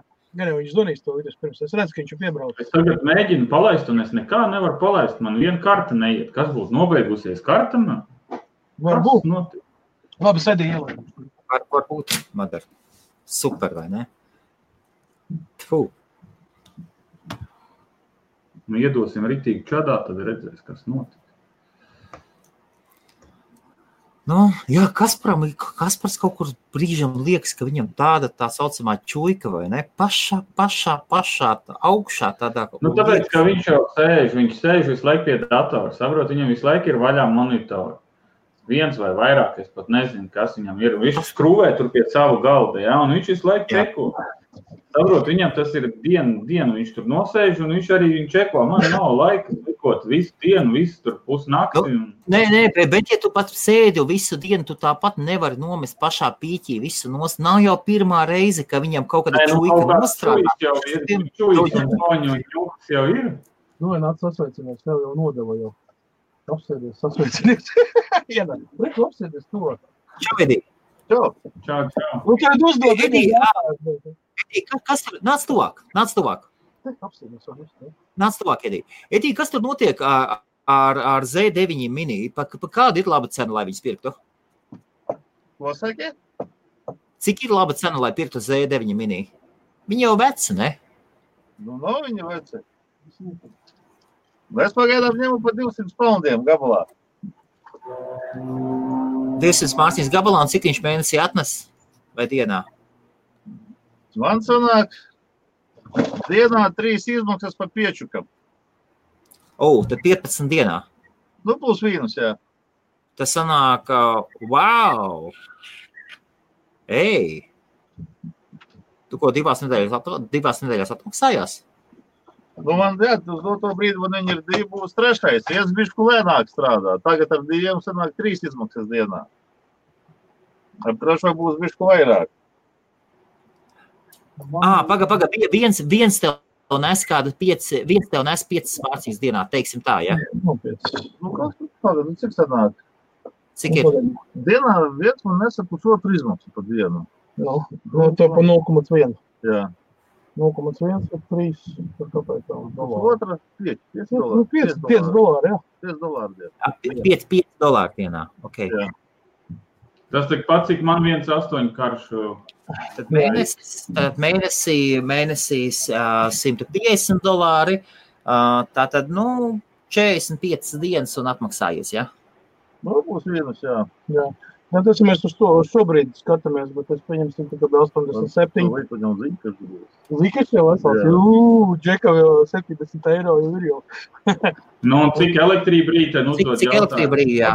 Vēl O viņam pa velti, viņš nezina, Nē, man nu, arī. to mēs zinām, jā, bet uh, Jā, tu, tas, tas, tas mums nav nekāds pārsteigums. saki, tur nepavelti, bet saki vatos, cik viņš tērē. Vatos viņš tērē maksimums 300 vatu. Tas ir maksimums, tad, kad viņš ir līdz aknām noslogots. 300 vati. Nu, jā, astoņkāršu riks un tūkstots minimums. Nu, vot. Nu, Nu, Nu, man, man sanāk, man nu tagad es skatos uz izmaksu dienu, man patreiz ir 25,94 dolāri dienā. 25,94. Ja? Jā. Jā. Tas nozīmē, ka tev 5, ka tev 5 Z9 mini mauts vienlaicīgi. 6. 6. Nu, jā. Nu, nu, tur, tur ir uh, variants par tēmu. Un visus 15 mauts, ja? Nu, 17, 18, Rūpīgi. 17,6, Nu, 15. 15, jā. Nu, jā, mazākais, mazākais ir 13, 25, niknākais ir 17, 67. 18, 30. Atvainojos. Nu, tad sanāk 4, patiesībā tad sanāk, ka viens atnes 4 dolāru dienā. Apmēram tā, ja? Nu, Saproti, Atkarīgs no kursa. atkarīgs no kursa. Mums patreizajā momentā patreiz kurs mazliet iet augšā. Un man visu laiku ik pēc, ik pēc 30 sekundēm lapa refrešojās, un tās summas mainās. Bišķi. Viņš jau rēķina. A, Kā, kā ir apmēram, kā, cik, cik ātrs, kāds ir tā, kā tā attiecība, kā izmaksu, izmaksas uh, na- naudas ziņā vai, vai arī izmaksas? Nu, kā, kā, ne, tas, tas jau nav tā kā ētera mainot, visu laiku vienā tev nāk iekšā krīt. Difficulty nepieaug vai kaut kas tam līdzīgs? Nu, principā tas pats ir tas pats, kas ēterim ir. Vienīgā, vienīgais labums tāds, piemēram, pūlā, kur es sēžu, um, es esmu dabūjis četrus blokus pa mēnesi. Jā. Nu, ja Soloma, tu- Solomanikā? ja, nē, nē, tas nav solmanīgi. Tad, kad tu dabū un kad tu atrod bloku, tad tev pienākās lielākā daļa no bloka, jo bloks ir 12,5 zīkaši. Ja tu Aha. atrod. Bet, ja kāds atrod vēl, tad notiecīgi tu dali, vai ne? Tur uz trījiem, uz četriem. Bet tad, tad, tad vairs tā nav tur 0,000. Tur, tur ir normāli aiziet. Man ir tāda līkne, tā, kad aiziet, aiziet normāli. Wow, cik, cik tas uzreiz tā?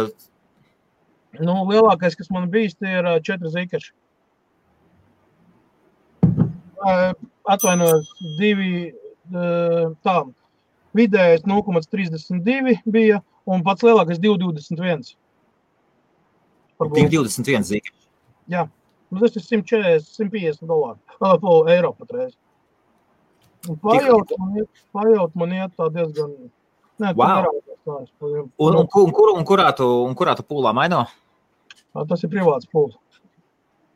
Okay. Savu pūlu negribēji, tu taču gribēji visu laiku kaut kādu savā pūlā vai Solomanikā. Vēl nē, vēl, vēl, vēl, vēl nav. Vēl, vēl nav, vēl, vēl bišķi vajag vēl pagaidīt. Vēl. Cik vajag? Nu, Līdz 0,5 megasoļu pacelt. Un tad, un tad var sākt.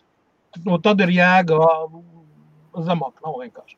Vienkārši nav jēga. Tas jau nav tā, nu, uzreiz tas jau nenozīmē, ja, ka tu tur uzreiz kaut ko kāzaks, tu vari, piemēram, ja tur divas nedēļas nekas nebūtu, un pēc tam vienas dienas laikā divu gabalu iekrist. Nu, tas ir tā loterija, nu, tāpat tās kā jebkurā mainīgā, nu, nu nav tā. O, Praisa iet uz augšu, bija, bija, iet, malači, davai, davai, redz man jau. Nē, tev cena iet uz augšu, tev uzreiz šī tāds Nostrādāja. Nu, redzi, ko viņš ir salicis brīdinājumu tur no virtuves, no zubsbļodas, no, ā, pametīs un uzreiz aizskries. Nē, nu viss kārtībā, nu, darbojamies. Nu, viss notiek ļoti, ļoti regulāri un vienmērīgi. Nu, Es domāju, ka viņam naktī pie īkšķa arī ir vats pielikts, ka iedod impulsu iekšā, bet pie pīkstiem tad stāvs ir gultā, ā, jāiet, skaidrs. Nē, es, es, es ā, līdz zīkašu porkam, kad viņš aizies prom no asikiem un no visiem šitiem te un, un Vai zīka šķiet prom no asikiem? jā, no jūlija. No zīkašu nē, bet uh, jūkašs atdalās, tā, nu, forks, jūkašs. Nu, lai, lai atdalās. Es, Jā. es, paties, es patiesībā klausījos, un uh, ASIC resistantu koinus fiziski nav iespējams uztaisīt.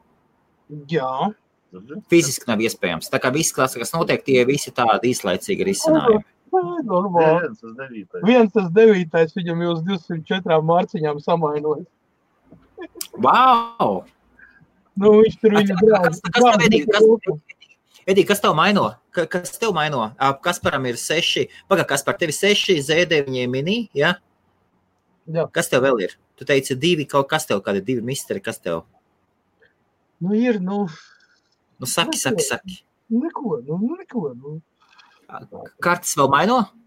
Tiesa, Patreiz, patreiz ir izslēgts. Nē, es šodien, šodien neslēdzu iekšā.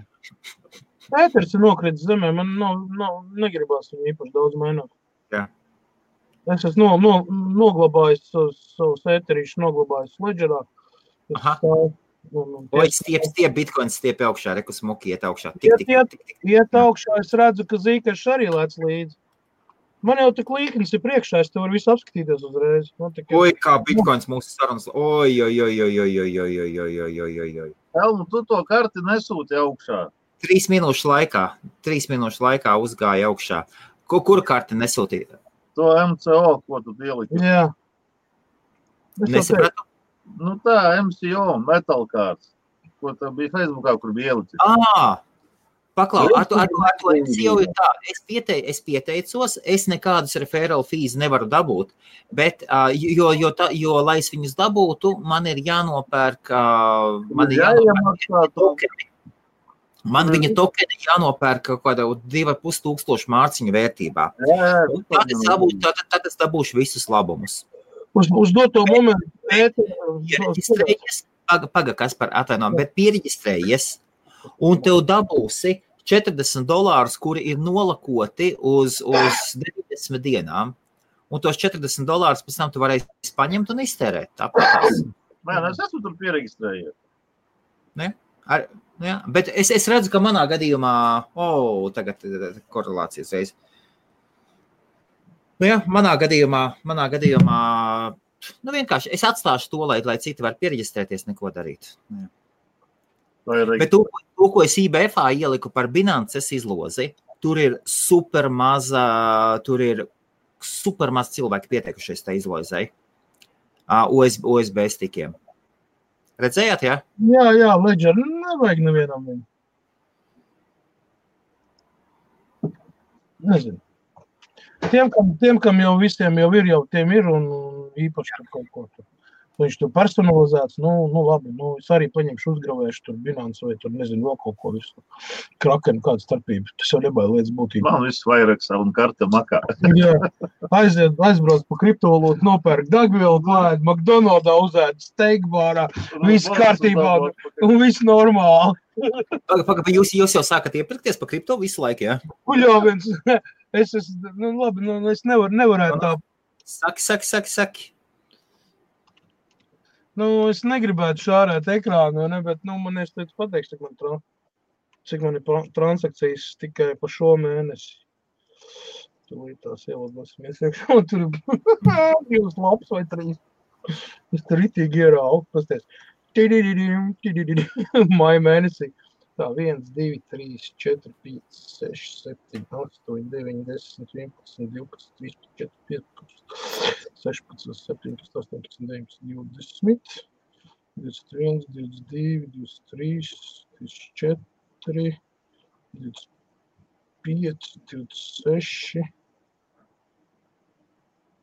Jā, 26, 26 transakcijas tikai mājā. Tev bija kaut kādas kartes, ja, kur tu izvedi uh, kripto naudu ārā, ja visas no biržām. Jā. Un tad tu ar tām pērcies. Ja? Jā, jā, jā.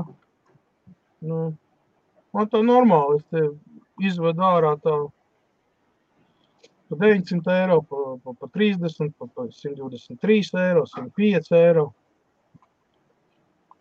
Man te kaut kas pa brīžiem. Viss maksāja, tad, nu, ko vajadzēja tur mašīnai, ko ņēma pirku un degvielu un tā tālāk. Nu, vispār visādas lietas. Nu, super. Rekord, rekord Arturs saka, Arturs Jā. saka, ka viņam ir kripto.com, iet bez problēmām. Nē, nu labi, no Vajadzētu iet bez problēmām. Un viņi tikko daži pievienoja arī. Es skatos, pēc do, domēnas ir ļoti nopietnas, ļoti nopietnas. Domēna viena vērtība ir. vienkārši gluko, varbūt vienkārši gluko pati aplikācija uz Android. Uz, uz, nu jā, varbūt uz vecāku telefonu, jā. Bet, bet uh, viena lieta ir, man liekas, viņi ievāc vairāk informāciju nekā vajag. Jo jā. pirmā konfirmācija uh, e-pastu paprasīja divas reizes konfirmēt, pateica pirmais links expired. Tad, kad taisa sejas it kā uztaisīja vairākas reizes, tāpat, un tad, un tad kaut kā trešo reizi tikai izgāja cauri. Un, jā, un SMS konfirmācijas arī divas reizes prasīja. Starp citu. Man uz revolūtu bija arī vairākas reizes jāteic. Jā, jā, jā. jā. Divreiz pēc kārtas. Jā. Jā, un, un jā, tu, tu biji atslēdzies, es te vienkārši saskaitīju. Man tikai jā. mājā bija 26 transakcijas. Tu, tu, tu, negribi, tu negribi patreidot kaut ko, tas taču varēja, vai eh, vienreiz dzīvojam un miers, vai ne? Nē, nu pagaidi, es jau izvedu ārā satreidot to. Man jau bāze, bāze paliek un griežās tālāk. Es jau tikai Vec, to izņem ārā. Taču bāze aug un aug. Nē, nu, es taču atceros, kā no sākuma kādas mums ar tevi bija summas, kad mēs iesākām. Edijs arī. Mēs iesākām vispār. Tur mums bija ar penijiem. Nu, jā, mēs taču iesākām pavisam, pavisam. Tagad jau Kaspars operē ar tādiem skaitļiem, ka tur citreiz jau šarmuļā aiziet. Nav labi. Nekas tur nav tāds liels. Nekas tur nav tāds liels. Nu, man uz doto brīdi visi kripto kopumā 600 paundi laikam tagad. Uz 600 mārciņām, jā? Jā. Nu, tagad ja viņam jāpaņem 3Z9 mini. No. Un tie 600 punkti ir pāris mēneši. No, bet, bet, bet es no kripto biju pircis jau to Z9. Es no kripto pērku viņu. Jā. No. Nu, viņš iet man ceļu. Nu. A, jums nav bail, jums nav bail, ka tas Z9 jau ir vecs agregāts. Nu, vecs no, agregāts. Moči, moči. Daudz labāk par D3. Tas man kā klībais arī ar vienu karti moči. Līdz beidzamajam. Nē, nu, redz, tas, ir, tas ir labi, tas ir labi, ka, jā, ja tev ir elektrība pieejama kaut cik, kaut kas, jā, kaut kā. Madara, kaut, kaut kas šeit Lielbritānijā nav kārtībā, vai ne, ar to elektrību? Mm, nu, kaut kādu, kaut kādu kontroli jums tur bišķi klibo ar to visu, bet, nu jā. Viss ir kārtībā. Tā kā, tā kā LA Indijā es teikšu, slēdzies, slēdzies pie kuras tava gribi. Galvenais, lai vada iztur. Pirmais, ko es teicu Helmutam, ko es ieraudzīju, kad iebraucu Anglijā, kad braucu ar autobusu uz Londonu, kad elektrības skats bija vienai mājai, pilnīgi tāds nu, rītīgs skats, durtiņas vaļā, viss drošinātāji uz ielas, nu, ielas malā, mierīgi. Un tad es saprotu, kā, kā, kāpēc, kāpēc mainīgs ir izdevīgs Anglijā. Ai, Krievs, jā. Tu vēl Krievijā neesi redzējis, kā viņiem ir. Tur ar dakšām. Krievija, Krievija nestāv klāt, es domāju. tur tur šitais iecirpiņš pilnvarotais staigā trīs reizes dienā arī Inķī gan jau skatās un mm. kontrolē. Tā kādi, kādi plāni jums, Džeki, tālāk ir? Ir, ir kādi plāni mančesteriešiem kaut ko nopirkt, kaut ko lielāku, kaut ko niknāku? Kas par kas tā pats niknākais mainers, ko tu esi nopircis? Nu, kaut kāds no Z11. Z11? Jā. Un kas viņš tāds ir? Normāls agregāts. Zekašs. 135 kg. Wow!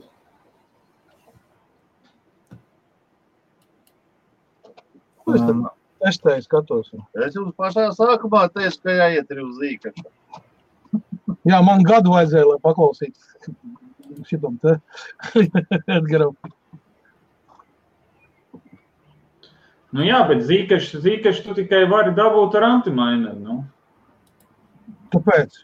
Ar videokartēm arī. Arī var ar videokartēm. Man tas, man tas zīkašs nedod mieru vienā lietā. Viņam ir zīkašs, zīkoins, zemkašs un kas Nē, nu, tās ir dažādas valūtas. Tie ir altcoins. Tie ir altcoins. Zīkašs. Nē, nu zīkašs var altcoins nomalt bitcoin. Nu jā, un tur pārāk daudz tās variācijas. Viņam nav tīrs, viņam Pagaidām, kādas variācijas zenkašs, tā ir pilnīgi cita. Nu, īstenībā jau pie kājas, cik viņš tīrs, galvenais, ka naudu nes. No. Jā. Es varu pateikt tā, ka es esmu... Ir zīkaši, ir zīkoņi, kāda atšķirība viņiem?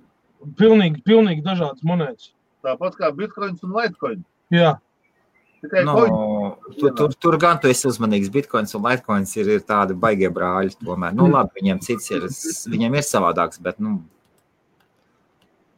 bāze ir salīdzinoši. Jā, pareizi. Zīkeši, zīkeši taču varēja, jā.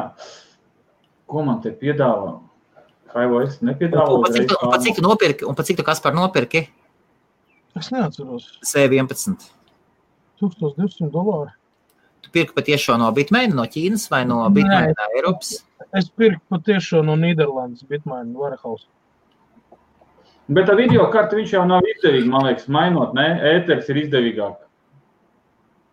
Nu, ar AMD kartēm viennozīmīgi ēters ir izdevīgāk, bet, ja tev būtu NVIDIA kartes, tad uh, īstenībā zīkašs labāk strādāja nekā, nekā kas. Nu, tas tā, nu, nosacīti. Nu, Man, Nav. tāpēc es viņu esmu palaidis garām, jo man viņš nav izdevīgs. nē, nē, nav izdevīgs, jā, viņš mazāk dod. Nē, bet, nu, uz, uz patreizējo momentu īstenībā es teiktu tā. Es sāku ar, ar to Z9 mainerišanu, tā kā toreiz man iznā, izdevās to pirmo baču paņemt, pašā sākumā. Atceries, to mums, uh, mūsu čatā teica, Džeki, kurš grib pievienoties, neviens neizrādīja interesi. Kad tev atnāca pirmais, kad principā mēneši, otru mēnešu laikā tu viņu atpelnīji. Tagad bija atvaino zīkaši maksāja 300, uh, 287 eiro. Bija, vai ne, tur tie bija labi ziedlaiki, es vēl paspēju. Otrais bačs jau nokritās uz 179, un tāpēc tam bija tas, ka viņš vienu brīdi pat vispār kaut ko 44 eiro maksāja. Un, un, un es varonīgi pārciet to visu. visu.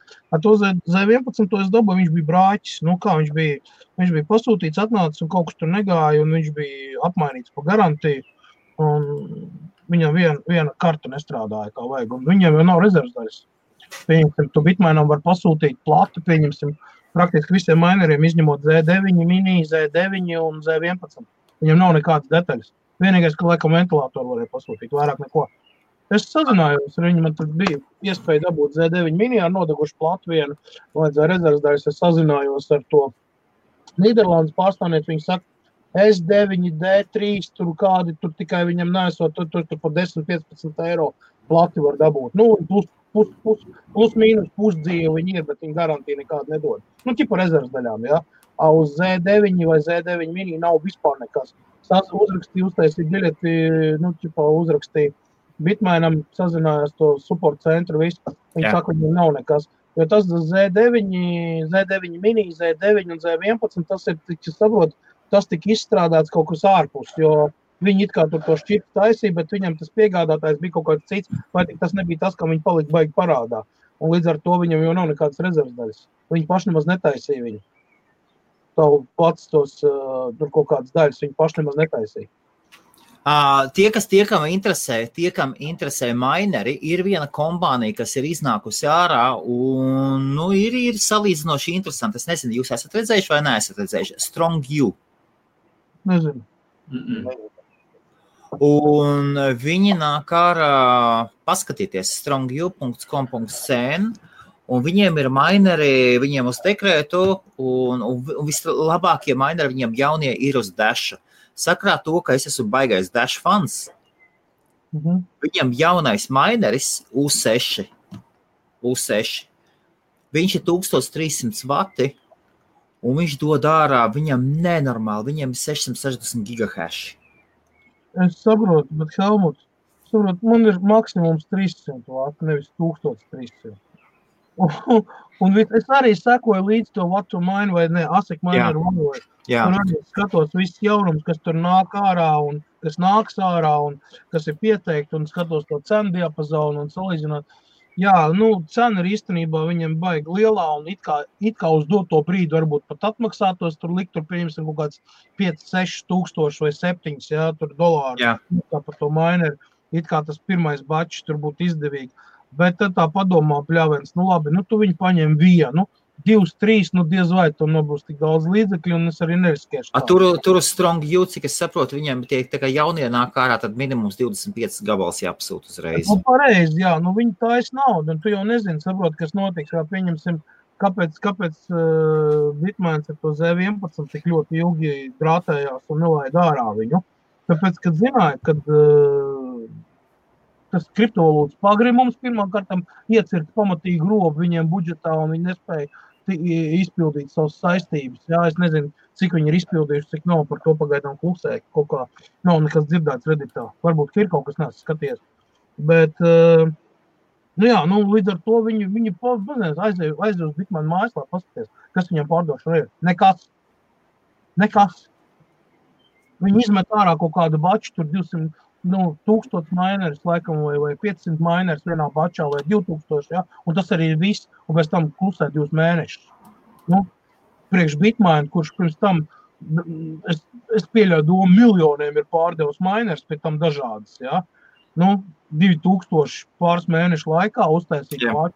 Nu, manuprāt, tas ir vispār nulle. Tas ir viens procents no tā, ko viņi taisīja. Viņam tukša lapa, paskaties, tu neko nevar paņemt. Džeki, kā man pietrūkst tā īsiks, īsiks mainojamais. Ah. Nu, Helmut, mēs jau vienmēr redzam, Jā, man tā pietrūks no rīta izslēgt viņu ārā un vakarā ieslēgt. Aizēj, aizēj ieslēdz iekšā un nu, aiziet. Pagad, tev nodega viņš? Man uh, nokrita, es, es pārstrādājos un, un, un nesapratu mazliet, kur uzkāpumā viņš kā gāja lejā. Kas viņam ir? Ne, nezinu, jātais vaļā, jāskatās. Nu, tā, tā, tā. Sasita drēbes. Lec savā dažā.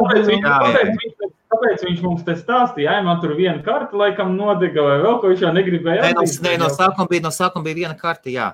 Nē, es biju, es biju rītīgi, biju pārstrādājis. Es strādāju nenormālas stundas un vairākas dienas pēc kārtas, un viena brīdi es nesapratu, kas notika. Man viņš stāvēja uz galda. Uh, uz, uz krēsliņa uzlikts uz galda augšā, lai tā truba maksimāli netālu būtu no augšējā loga, lai varētu iziet trubā ārā.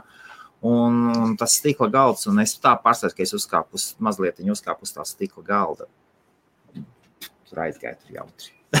Helmuts aizgāja ar maineriem kopā. Jā, Helmuts aizgāja maineriem. Jā, maineriem. Knapi, knapi pie tā augšējā sūda noturējos. Man noturējos, daļa tur salūza, bet, nu, krampis izturēja tā būtu, mhm. kas, kas viņa zina, kas būtu bijis tur kājai. Bet, nu, Nu, redz, kungi, kamēr mēs ar jums te runājām, bija smuks pīķīts, nostrādāja orderīts. Un, jā, dzirdējām. Nokrita lejā atkal. Jā, un nopļukājās lejā. Kā no nulles aizgāja. Tā. O, o, o, tā arī treidings notiek. Bet jūs ievērojāt, cik precīzi 21.00 pēc angļu laika aizgāja. Tā kā pēc pulksteņa uzgāja augšā. Nu, tāpēc jau orderi salikti, tāpēc jau es te bet, tupēju būks. Bet vai jums nav interesanti, kas tas notiek precīzā laikā 21.00?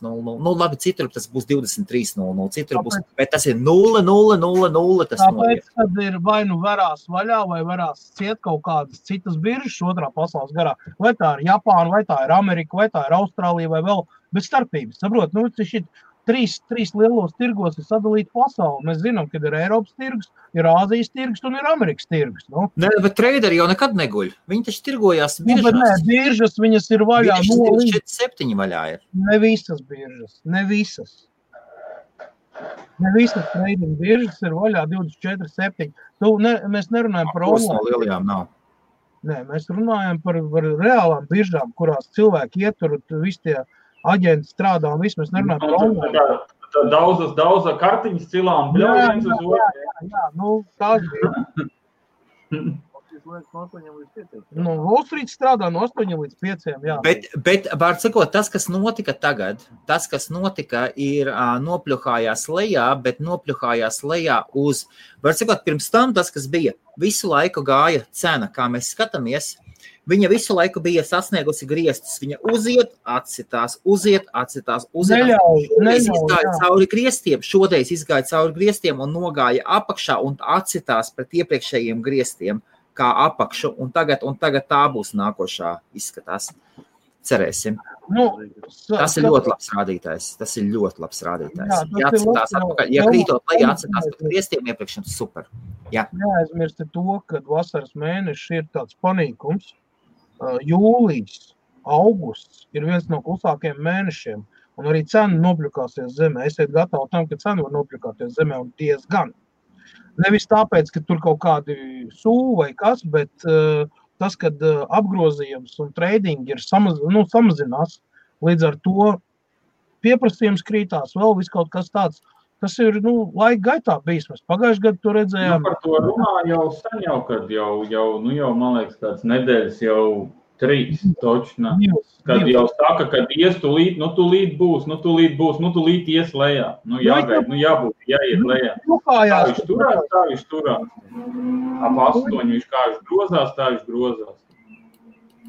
Nu, viņš, nu, viņš grozās, jā, bet nav tāda nekāda inside informācija, ka briesmīgi, ka būtu. Nu, nav, nevar jau arī paredzēt neko. Mēs te varam pakstīt pirkstus debesīs un, un teikt, es te neesmu nekāds tāds trēderis, kas tagad izteiks kaut kādas prognozes, neesmu ne kaut kāds profesionāls, es neko. Un arī profesionāli viss, kas kaut ko runā, saprot, nu, tāpat tās nopļukājās dubļos. Nu, tur viens teica vienu, otrs teica otru, un tad pēc tam tur sākās viens pa otru, kaut tur Twitters uzsprāgs, tur Reddits uzsprāgs, tad vēl tur kas ko ir teicis, kas nav teicis. Tā kā, nu, Klau. būs, būs, nu, vajag vienkārši sekot līdzi un skatīties tajā momentā, kad tev ir, kad tu redz pozīcijas kaut kādas, kurās tu vari kaut kur iziet ārā normāli ar kaut kādu peļu, Nedzinies pēc garā rubļa, nu, iekrāj tur pa 5, pa 10 procentiņiem, iekrāj, bet regulāri. Ja tu ies pēc lielā, tu zaudēsi. Nu, tie, kas sēž uz gariem longiem un visu gaida, ka nu pat tūlīt baigi leks augšā, nu, pierādījums ir tam, ka pazaudēja 80% no vērtības. Gaidot, kad būs tas lielais mājiņš atkal. No, pieņemsim, patreidot tur past, uz starpību, vai ne tur kaut kā 2-3 eiro robežās. Nu, jā, jā, 10, nu, es saku, es ņemu parasti 10, 10 15% vidē izdodas. Ja, vidē. Nu, tagad ir kaut kāda 10% sanāca. Tur, nu, nē, 10 nesanāca, tad 6. Bet, bet fakts kā tāds, nu, ja mēs skatāmies, nofiksē, pēc tam atkal, kad tu redz, ka noiet lejā, tu vari atkal paņemt un, un necenties dzīties pēc tās naudas. Nu. Vienkārši tā kā ieiet, tā, tā, nu, ja tu sakot tam visam Ko tu runā? Kā, ko tu kur necensties? Jā, jā, Vajag tikko gribēju teikt, necenies pēc tu naudas. te stāsti, ka Lašņikov, nu jau tu laidi ar krasējošajā. Neceniet, pēc naudas. Jā, Kalašs jau aizgāja jau. Kāpēc, kāpēc dzen- es nedzenos pēc naudas? Absolūti nē. Nu, nu, nu, nu. Pēc kartupeļiem tu. Edī, Edī, ko tu pateiksi par šo, par šo tava kolēģa repliku? Es nokusēju. Nu, pastāsti, ko tu, tu par to domā. Nu, kas tu vari? Kas par pat nosaucis mazliet? Nē, vai nē. Skromiņķiem. Viss ir kārtībā. Ļoti, ļoti labi. Pēc ko tad dzīves, ja ne pēc naudas? Ko, ko tad mēs, pēc ko mēs dzenam? Tu līdz tu atkal izmantos. Nu, 98%. Kā blogam. Galvenais, ka ne, ienāk regulāri. Jā, pats galvenais, kad ie- ie- ienāk regulāri. Galvenais, lai nāk regulāri. jā. Tad, Edī, tavs plāns ir, kas kripto nāk iekšā, to tik likt iekšā mainaros, jā? Jā. Bet kaut kādu daļu, kaut ko kriptos, tu sev atstāji vai neatstāji? Nu kā, nu tā kā steakhouse, degviela, tusiņi, Ak. busiņi. Paga, bet, bet tas e- uz Edī arī attiecas? Nu, bet kā tas savādāk, ko tu tu domā? Edī? Nu, virsku, jā. Tāpēc, ka nē. Priecīgi. Tu, tu, ka- Edī, tu, ka brauc uz savu, uz Āfriku, ko, uz, uz kurām Kanārijām tu tur brauc, tu arī kripto maksā, kriptokarti? Es, jā. Jā? Vairāk rūve. Jā, jā, kad tu maksā vairāk, tad atpakaļ dabū bonusus. Tu pat vari ielikt iekšā reālo naudu, maksā reālo naudu, bet atpakaļ tu saņem cashbacku bitkoinos. Nu, nepamanām, tam arī tur kaut kāds ir. Un cik cashback tu dabūni atpakaļ? Paskatīties, cik kas Tas ir. tur baigi minimāli tie satoši nāk, bet, nu, ja tu pieņemsim baigi aktīvu lieto, kā es te pieņemsim, bišķīt, bišķīt pa, pa- pasārfoju pa internetu uh, maija mēnesī, un tur tieši sanāca, lai kaut kā 4, 14 eiro laikam sanāca kopumā. kopumā tur. Cashbackā. 2000 satoši. Uh, cik, cik tur ir cashbacks? Kas par? A? 3%, 5%, cik tur ir Tur ir dažādi, tur ir atkarībā, kur tu iepērcies, ko tu iepērcies un kā. Ja tu, online shopiem ir viens, tad, pieņemsim, tā, ka tu norēķinies veikalā, kārta ir cits, tur benzīna tānkos ir cits, pērkot tur avio biļetes, vēl kaut kas ir cits, viņam tur baigs sadrumstalots. Es, te, es teikšu tā, ka tur ir no pusotra procenta līdz septiņi. Jā, Kāds Kas var dievs? iztērēt jau 20 paudiem, tu dabū 4900 satoši. Nu, cik tas ir šodien? Tur pa 900 satoši, nezinu, tas ir cik pāris centi. Klijās, klijās. Tā, tu dabū un tā 4, 4, 900, jā? Jā, tā 4, lieta. 900. Tas ir 4, tad vēl pirms tam jāpieliek 4 nulles, un pēc tam pirms tam 0 komats. Un tas ir 38 centi. jā, nu. Par Nu, tas 20, mār, Pa 20 mārciņām. jā. par 20 mārciņām Pagaid, es skatos, vai tas bija pa 20. 38, 0,38. 10% uz divas mārciņas. Jā, Viens 20 vārtiņas 4900.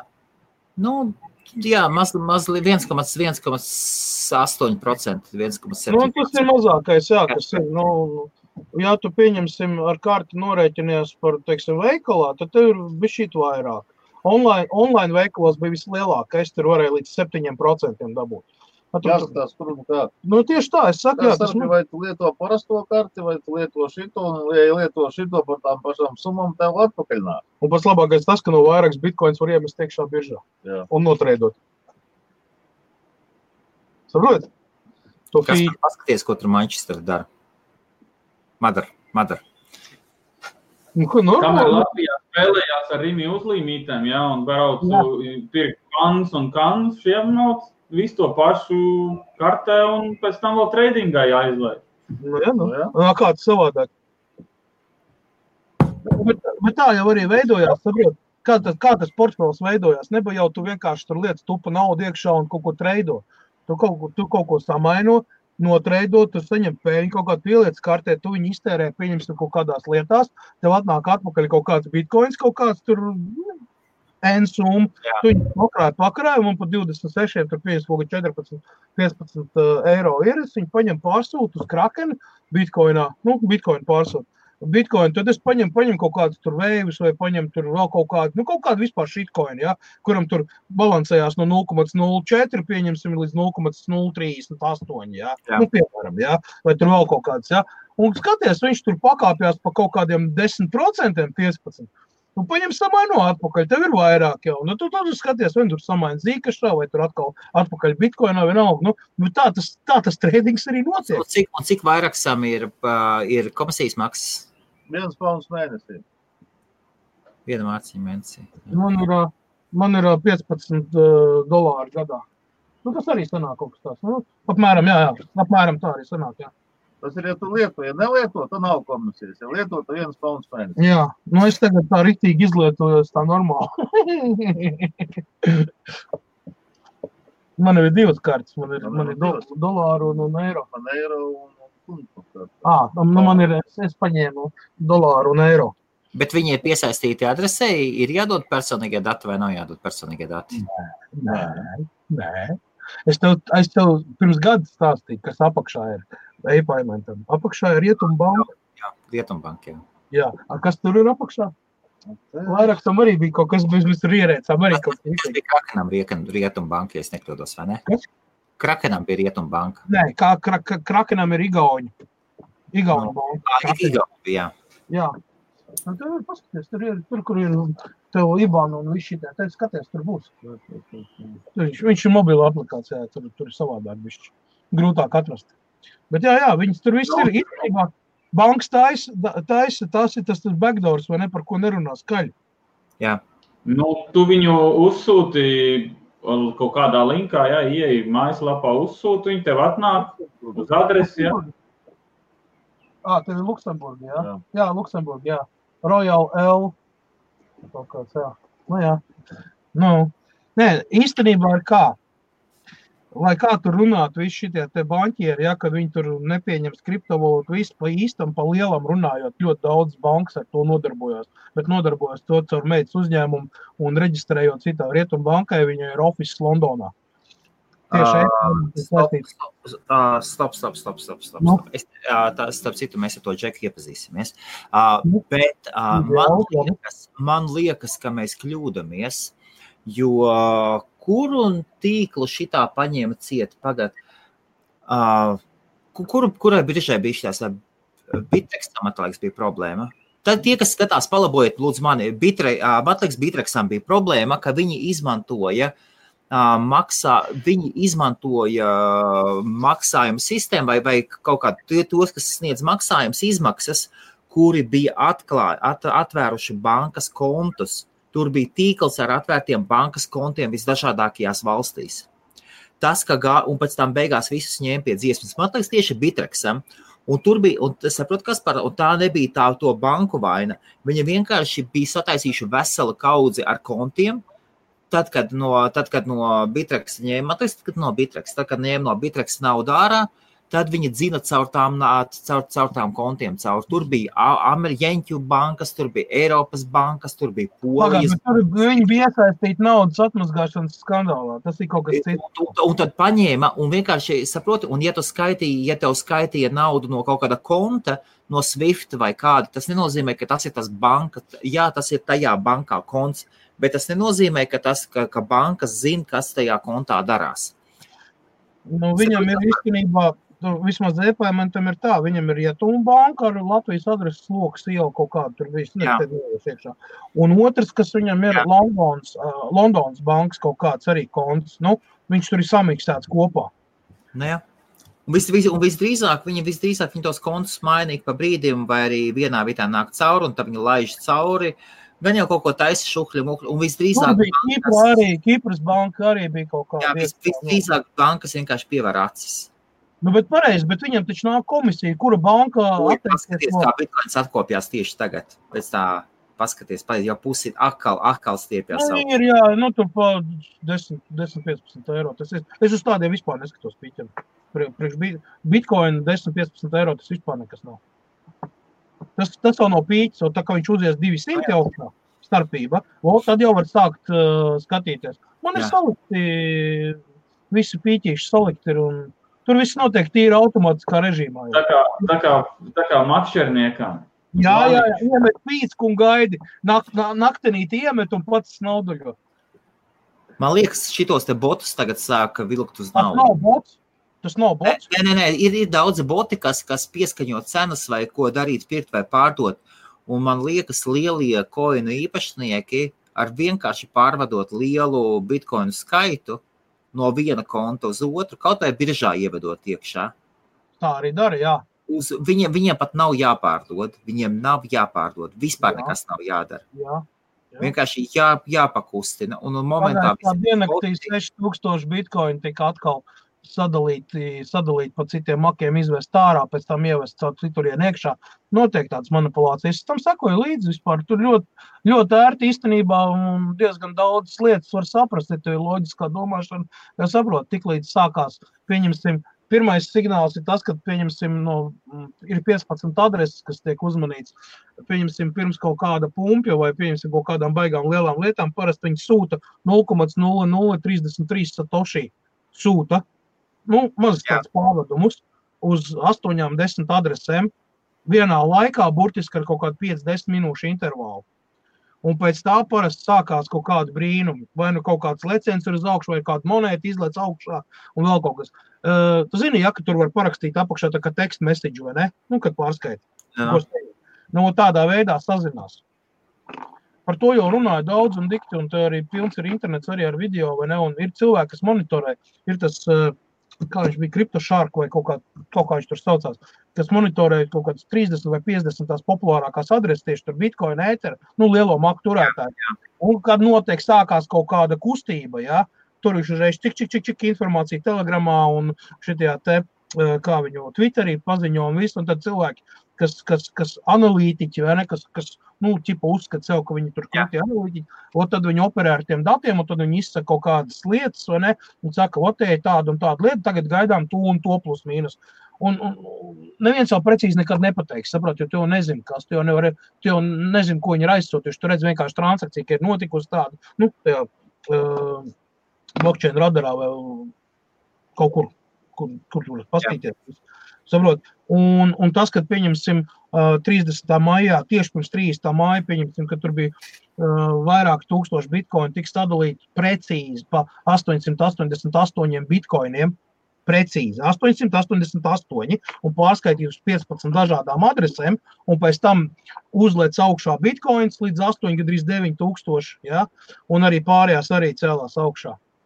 un pēc tam atkal nokritās zemē. Saprot, nu, tādas likumsakrības, ko cilvēki pēta un visu un izsaka kaut kādas, nu, varbūtības. Ja? Nu, tas viss ir varbūtības teorijas, ja? bet, bet īstenībā, nu, ja tev ir lo- loģiskā domāšana, kaut ko saprot no tā un mēģini iedziļināties, un jo vairāk tu lasi, jo vairāk tu skaties, kas notiek, jo tev tā, tā bilde mazliet tā kā skaidrāk top. Es neteiktu, ka tas baigi, baigi to kaut kā pacelt, tur kaut kādu beigu profesionālu līmeni, bet pieņemsim kaut kādas pīķīšas, to var noķert. Es nevienreiz vien esmu noķēris tāds. Tu pats labi zini to helmu. Gadu laikā viņi nu, Ir, ir, ir, un, ar katru reizi, ar katru reizi to profits lielāks, lielāks un steigi pieaug. nu, bet pagaidi, bet, nu, Tu nebaidies, ka tu, ka tu liels to, to stāvēs tur, tur. Nē, nu, bet tā ar to jau arī, ar to jau arī tas, to sauc par trading, ka tu sāc, pieņemsim, ar kaut kādiem tur, nezinu, tur 5000 satoshi vai ne, un, un, un tu mēģini, tavs, tavs mērķis ir dabūt tur, pieņemsim, 500 tūkstoši satoshi, ja, un tu nostādi savu tādu mērķi, ja, nu, ķipo, ja.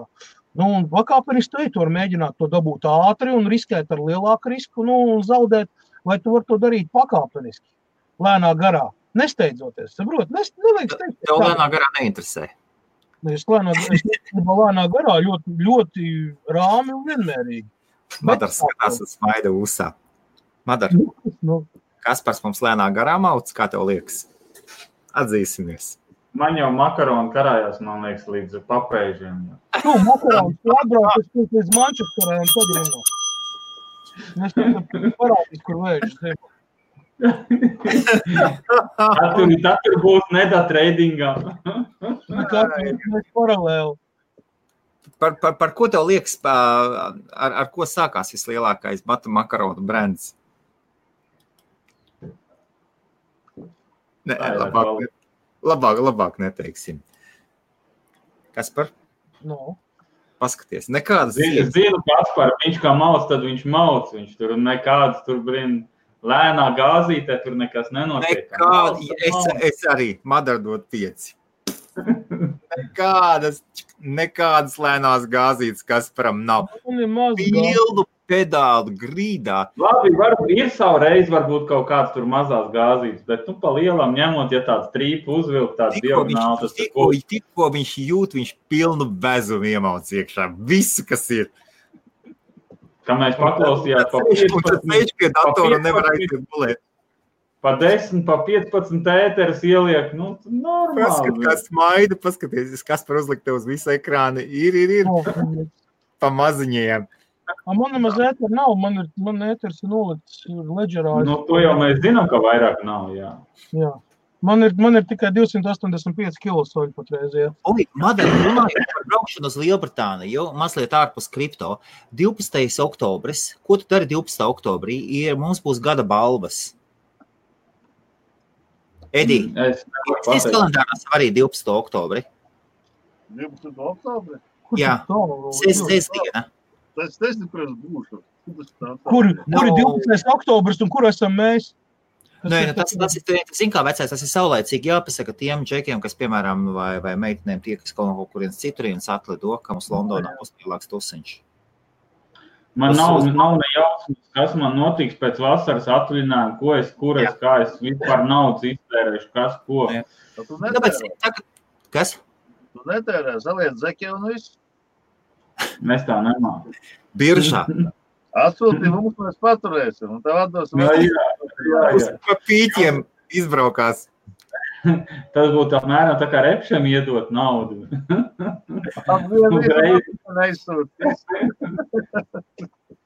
Re, repši gan būtu interesanti paklausīties, ne?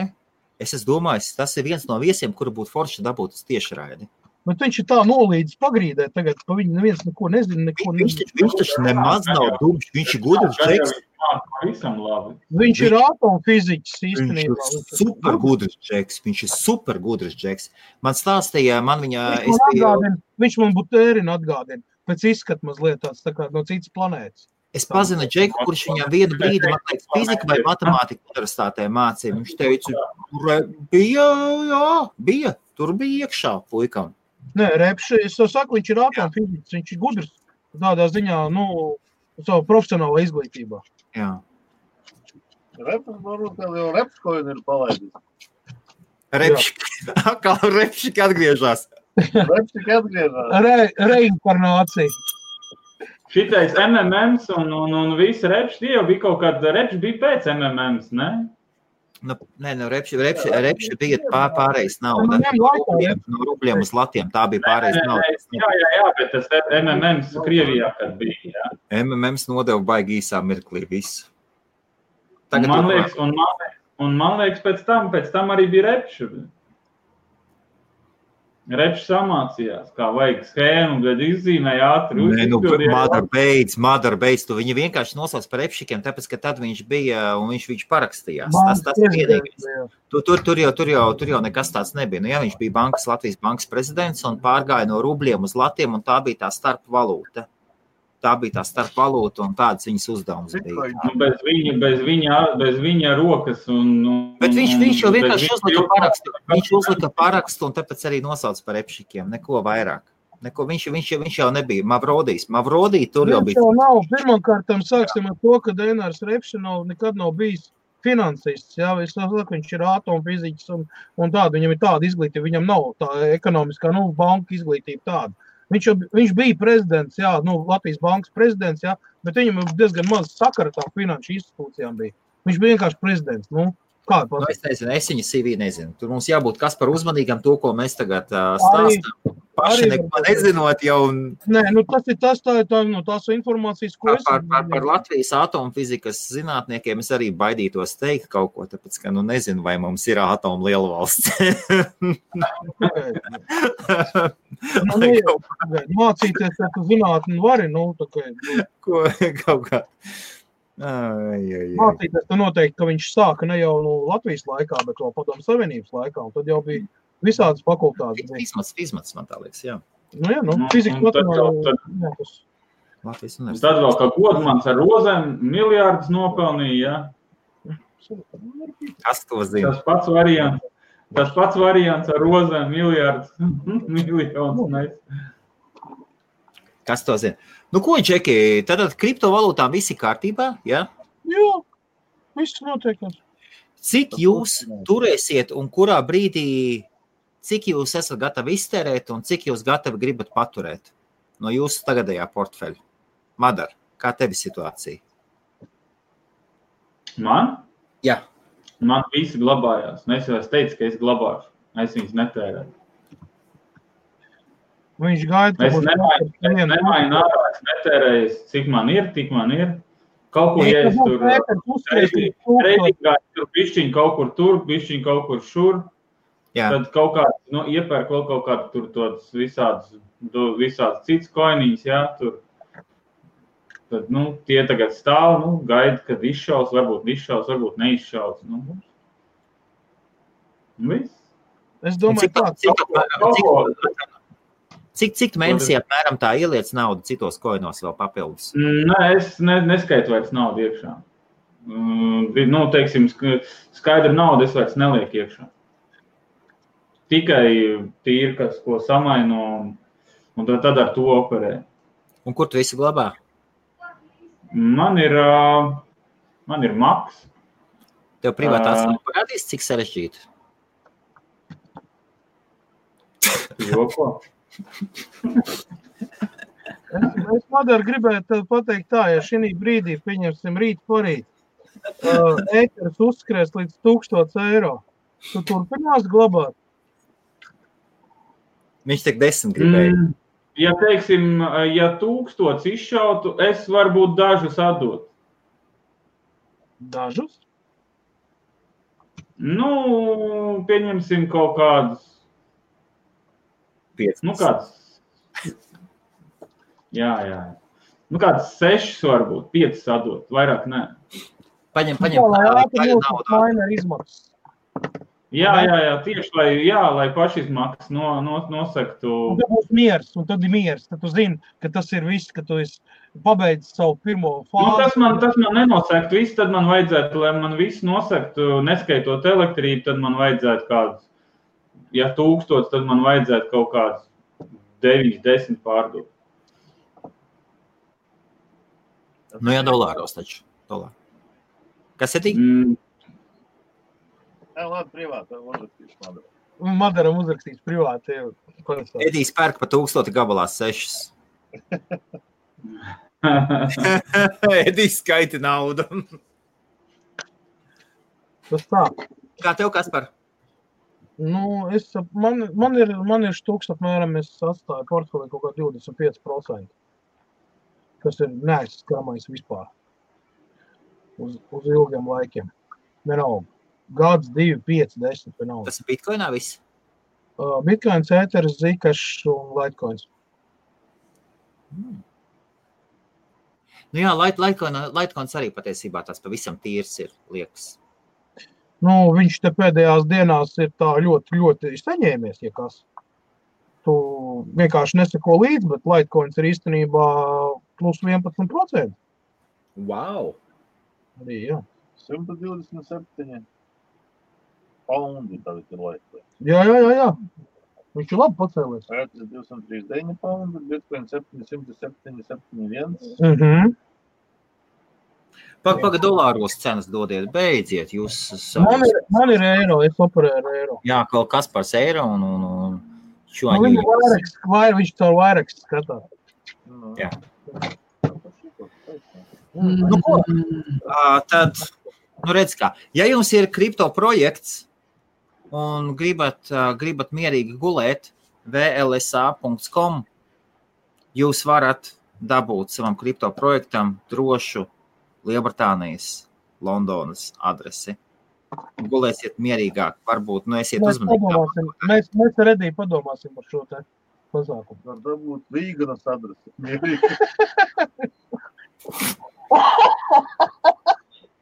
Neviens neatcerīs. Pat ja gribēs, baidīsies atbraukt. Jā. Reku Jānis raksta, Litecoin diezgan stabils vecajos labajos laikos normāli nopelnīja uz viņu. Es arī Es pa Laitkoiniem nopirku taču zīkašu, Z9 minītiķu. Jā. Tur, tur toreiz, toreiz es baigi labi pacēlu uz Laitkoinu. Tur bija, o, kas bija labi. Jā, varbūt mēs tiešām par maz novērtējam Laitkoinu. Nē, nu, es viņu nekad neesmu īstenībā tā nolicis malā. Nu, tas, ka cilvēks stāsta, jā, kad viņš ir uh, dead project vai ne, un tā tā, ka, nē, īstenībā viņš kustās kaut kas, nu. Kāds? Nu, nu. Kāda ir Litecoin mineri? Varbūt kādu Litecoin mineri vajag nopirkt. Litecoin miners bija L3. Nu, tas, nu, tas ir tāds vecs. Nu, Litecoin miners. Kāds ir labākais Litecoin miners? Es to apstīšos. Es to apstīšos, to, to pateikšu, kas tur mums ir. Litecoinam bija kāds algoritms bija. Nu, kā, kā, kas bija? Kā, kāds bija? Skripts. Skripts viņam bija. Ja? Jā, skripts bija. Jā. To es pateikšu. Nosaukuši visiem normāli nu, algoritmu nosaukumu, viņam skripts. Kaut kā Mimble, Wimble, kas tik tur nav X11. Nu, vienīgais, kas ir pieejams un marta 19. gada ir Inosilicon A6 plus LTC Masters. Tāda nu pat ir panāks 2,2 GHz 2100 W 82 decibels. 4,57 dienā. Tas ir, tas ir lielākais un augstākais. Nu, L3 uh, maino uh, L3 plus 600 MHz, kas ir, jā, tad viņam ir 19 uh, dolāru centi dienā. Nezinu, man liekas, tas Z9 mini tiešām pats labākais. Kas par? Viņš ir ļoti, nu, bet tur jau tā lieta, ka viņš ir plus, vai ne? Jā. Es varētu iedomāties, sev tā rindiņā nolikt kādus sešus. Nevis grāmatas, bet uh, piepildīt viņus ar Z9 visu. Nē, es, es tā biju domājis, tādu staložiņu uztaisīt, vai tu tādu versiju tādu. Ja, nu, redz, uz oktobra 2019. gada ir obelisks, ir uztaisījis arī Mešana Green. Viņam ir tūkstots, tūkstots dolāru dienā peļņa patreiz. Bet viņš būs tikai oktobrī pieejams. Nu, tas ir, ko te raksta Astika Mainer valoda. Kas, kas tas par maineri būs? Pastāst vēlreiz. Obelisks. Green. Green monēta. monēta. Ah, grīna, grīna. Tad, grīna tā, tad jau jāgaida vēl Asteriks arī. Obeliks no, ir, tad Asteriks arī. arī pā, pā, pā, ir, ir, ir, ir, pagaid. Kaut kur te bija. nu, uz, uz doto momentu, kas mums ir, māj, mājas ir iznācis, uh, ir, ah, nu jā, ir uh, ASIC miner 8 nano pro iznācis, kas tagad ir pieejams. 76 terahash bitcoins, 12 dolāru dienā. Aha, un Strong U, jā, re, kur ir 12. Un cik tāds maksā? Uh, tu it pateikšu. 12 dolāru dienā, tad tas maksā arī, blin, nezinu, kāda 8000. Nē, 2200, 2207 dolāri. Tam Ar eisikiem es sapratu vienu lietu. Eisikiem jāpērk pirmais batch, tikko iznāk. Ir jātrāpa. Preorders, preorders uz augustu tagad ir. 2200 dolāri, atmaksas termiņš 230 dienas. Iegādāties to viņu var no Secera Mining, kas atrodas uh, šitie, Francijā. Tev nav jāmaksā ne muita, nekas. Un plus piedevumu tu viņu saņem jau ar barošanas bloku. Kas par 230 dienas pirmām batčam atmaksas termiņš vispār nekādos vārtos neierakstās. Pirmā batčam atmaksā jābūt ir vienā mēnesī. Tas ir, tas ir kārtīgs pirmais batch. Paskaties, cik tas maksā. Tas Kas par cik tev ilgi Z9 mini atmaksājās? pirmais mēnešu laikā. Mēneša laikā. Jā, mēnesis, pusotrs, un to Gunts arī stāstīja. Kā Nē, nē, nu, saprot, nu, mēs runājam tagad par Pirmais patreizējo mēnesis ir rītīgais profits, un pēc tam vispārējais ir otrajā mēnesī. Nu, pirmo divu mēnešu Jā, laikā. Jā, jā, tagad jau tirgus ir citā līmenī, tur nevar tā. Un 21. Simtdeviņ- izstāst plakams. Simtdeviņ- eh, Nu, tas ir te, jā, viņš ir plakana. Immersion, tas ir rūdens.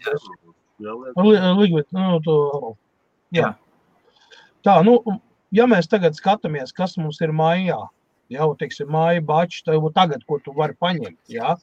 Principā reāli, reāli ir divi, divi asiķi. Pirmais ir tātad asiķi miner 8 nano pro, kurš ir māja, nu, tu viņu var dabūt tikai uz novembri. Un Strong U tas nāks ārā jūlijā uz X11 algoritmus dažs. Tu viņu nevar nopirkt tagad. Viņš ir first release July 2019. Uz doto momentu viņam ir 13 dolāri dienā, pēc patreizējā kursa maksā viņš 1550, 1525 dolāri, jeb uh, 1199 mārciņas. Un uz augustu viņi varēs tikai dabūt. 165 dienas atmaksas termiņš. Tas ir ātrākais, kas ir. Tā, tur ir. Kasparam nāk cauri. Te kaut kas Nu, nu, Nē, jā, Tie, jā, tie, nav, tie nav pietiekoši labi atmaksas laiki. Jauni, jauni, tā- Es patreiz skatos, kas ir pieejams, ko Jā. ja tu gribi tagad nopirkt. Jā. Kas ir, tas ir ieeja asikmainervalor.com un paskaties, tur viss ir čotki, tur var pastīties, ko tu vari nopirkt uzreiz. Nu, ko jā, tu- bet ja, ja tie pareiķini, ja tev kādreiz ņēma, cik maksāja 3 stūkas šitais, es jau vairs pat neatceros, cik viens maksāja 3000 eiro, ja? Saproti, tu tagad viņu paņem. Viens mainers 8, 8 karš. Līdz tam brīdim. Jā, jā, jā. paņem, nokritusies uz- 3, 3 ar pus, cik izmaksāja, es pat neatceros. Pārslēgšos. 19 dienās ir atmaksā. Tā būtu, jā. Tad, ā, tad viņi vēl joprojām man nav atmaksājušies neviens. Atmaksājis. No. Nu, redzi, el- elektrība ir baigi svarīgs, vai ne? Elektrība ir viens no noteicošiem faktoriem. Ja, ja ne pats pats. Pats pats elektrība, man liekas. Jā, nu, redzi, kā lai pasaka, es nevienam, es nevienam ne, nenovēlu, neiesaku tagad kaut ko skriet, ķert, grābt, ja tu redzi īslaicīgi, ka paceļās valūta, viss. Labāk ir, pieņemsim, iesākt, tu patreidot, tur kaut kāds sīkumiņš, nu, ieliec tos desmit mārciņas, nu, patreido, paskaties, kā ir, iemācies to darīt, nu, dabūsi 12 mārciņas, pieņemsim atpakaļ, jā, arī labi, nu, zaudēs divas mārciņas, saņems tikai astoņas, tad darīt, nu, tad tas nav tavs, saprot, nu, tad labāk nemoci, ja tu nemāki, nu, nesaprot un nevar iebraukt tajā. Tas būtu viens no, un otrs, kas ir, nu, nevajag skriet uzreiz uh, ar pieru sienām, vai tu tās štukām uh, ieguldīs visu, tas viss ir baigi nosacīt, tā ir baigā spēle loterija. Vai ne? Un, kā jūs zināt, loterijā ir parasti tikai vien, viens, divi, trīs, nu, desmit uzvarētāji. Ja? Pārējie simts uh, ir zaudētāji. Un, un, un, un, un, nu, tā ir uzbūvēts šis finanšu tirgus. Kāds nopelna, kāds zaudē. Un, tam un tam pakaļ braukt. Kam kāpēc Helmutam pakaļ viņam tik nav ne maina nekā, nu. Jā. Vistraģiskākais ir tas, ko tagad... Uz weekendu izbrauc. Ja neko tagad Krievijas maina darīs, jo principā ir uh, Krievijā tur tas likumprojekts, kas ir aizliegums maineriem uh, tur bloķē adreses. Provideriem jādod informācija, ja viņam ir pastā, pastāvīgs trafiks uz, noteiktiem, uz noteiktām adresēm, kas ir kripto, vai ko iegūt kādam jāzaudē. Nu, jā, tieši tā. Uh, nu, pie tradinga jā, bet ne jau pie mininga. Uh, pie, pie, pie mininga arī. Pie mininga arī, jā. Te ir Krievijas mobilis atcēluši baigo brēku tagad, kad, nu, kad nu, ja nedod Dievs, tas viss sāksies tad nu, diezgan čābīgi Krievijai ies, jo tur ir baigākās jaudas Krievijai. Ir ceļš kaut kur ziemeļu reģionos, kur lēta elektrība, tur pie elektrostacijām, tur lielajām, tur, vis, tur vispār ir vaiprātā. Nē, nē, nopietni, nopietni, tas ir tā. Tas Krievu vārds brūnais, tur kaut ko tur mukļī reāli.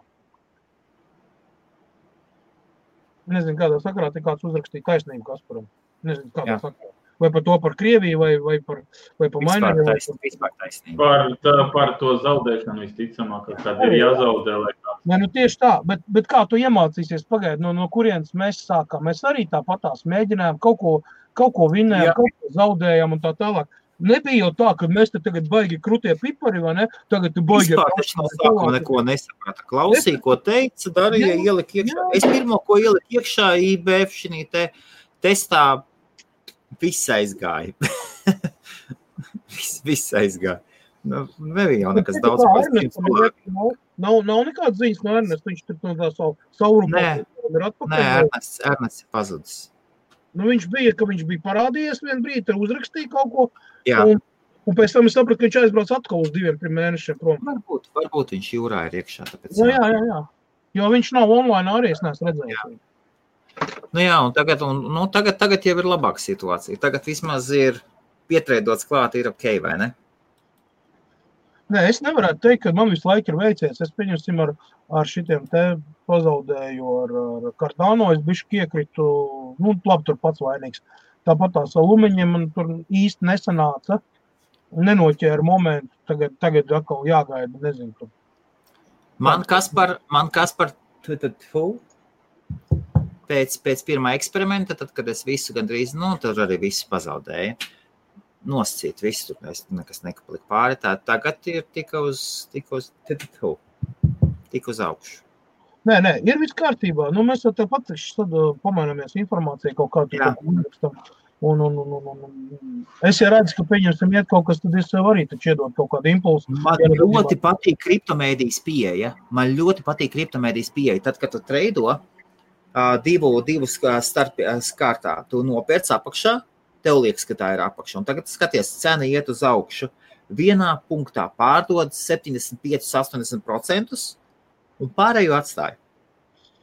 Nu, redzi, ja varētu nošārot ekrānu tā, ka, nu, Starp citu, par kriptomēdiju viņam jau arī parādīt, parādīt kā, kā, kā man notiek trēdošana, ka man trepīti iet šitā uz augšu pārdošana. Tā, Es izsmeļu līdz galam, un pēc tam, kad viņš nopļukājās lejā, tad man atkal trepīja uz leju, es iepērku. Tu arī trepītē pēc, ja? Nu, protams. Ah, redz, kā tu strādā. Nu, tur, tā būtu patiesībā. Tur, tur viss tā var strādāt. Ei, tas ir super. Ne, nu. A komisijas tev nenoēd? Tu skaties, cik tu komisijās maksā? Nu, komisija man ir 0,12%. Nu, jā. Bet, nu, nu labi, un, un cik liels cenas, nu, cenas lietas? Tu, tu, tu, tre, tu, tu, tu to trepīt taisu komisiju rēķina vai nerēķina? Nu, protams. Priekš tam ir kalkulators. Tas jau bija ļoti elementāri. Viss izrēķina. Tev katra precīta, katra trepīt pa vienam, pa vienam procentam vai pa cik tev salikt ir? Kā tu viņu lietas? nu, viss ir atkarīgs no tā, kur, uz, kur, ne, uz kuru valūtu. Tur ir kā jau pasaka, nu nevar, nav tāda vienota. Nu, kā, nē, nē, nē, skaties, nu kā tu trepīt taisi pa procentiem, taisi procents peļņas, 2% peļņa, 3% un visu laiku nē, nē, apmēram. Nu, piemēram, pagaidiet, es. Es, es skatos, es skatos, mans uzdevums ir nopelnīt, pārdot uz 7, uz 7, 10% peļņām. Es esmu gatavs ilgāk pagaidīt. Nē, nē, nu man, man iet, es ņemu kaut tā no vidēji. Kaut vajadzētu treidot, vajadzētu treidot ar, ar, ar kaut kādu 6, 2, 6, 8 ņem. Vajadzētu ar, ar 2% ņemties.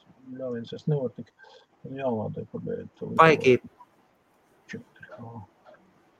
Edī, kā tu kaut ko treidoji, ja? Tā, pa biškai spēlējos.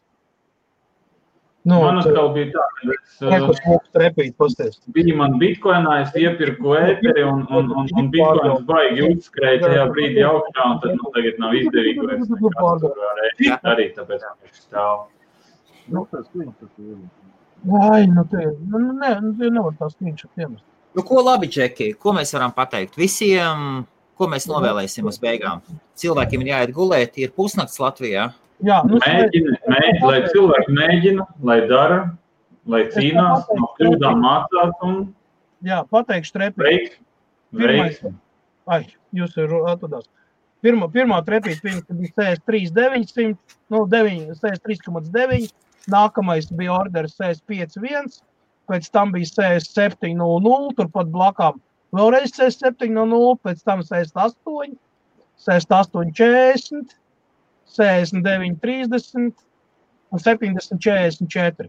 Tā ir trepīta eiro. Tā ir trepīta.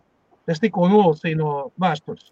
Okay, jā, nu tā tad izskatās uz buļbuļsu salikts. Nav uz buļbuļs.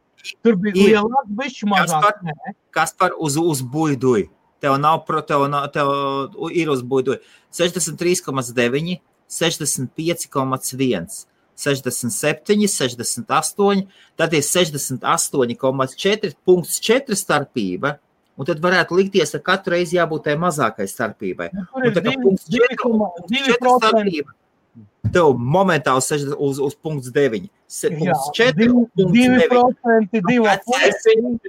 Es pieņemsim, kad. Tev uh, kā izskapti mauc ārā no rīta, ka, ka tikai kā krīt.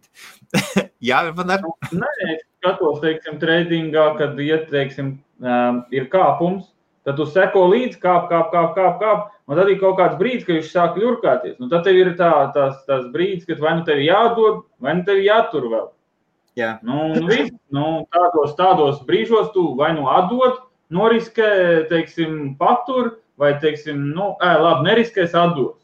Nu, tad tu gaidi nākašo, vai nu viņš atkal sāks krist, vai iet uz augšu. Un tāpēc tām līnijām varbūt arī Kasparam tā arī sanāk. Nu.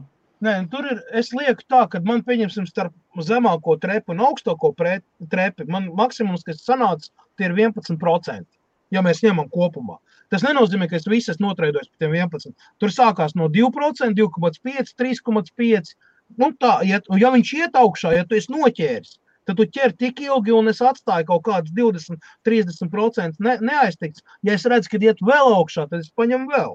Seši, ka- kas par, kas par tevi 11% no pirmās līdz pēdējai summai. Visā Plus mīnus. kopējā. Visā Jā. kopā Jā, ne jau, viņš ne jau, ne tev ir starp, jā. Nu, jā, Viņš nu, jā, nu, jā, jādara. jā. Viņš jau neteica, ka viss viss ir kārtībā. Nē, viss, Nē, nē, es man, man, man, viņš man nosauca skaitļus, es pierakstīju, un Jā. tur uz aci var redzēt, tur propor, proporcijas ir buļbuļs. Rekur es viņu uzlikšu uz visu ekrānu. Nu, Nē, nē, nē, atzīsties, jau- atzīsties. Es jau tev skaidroju, kā tas notiek.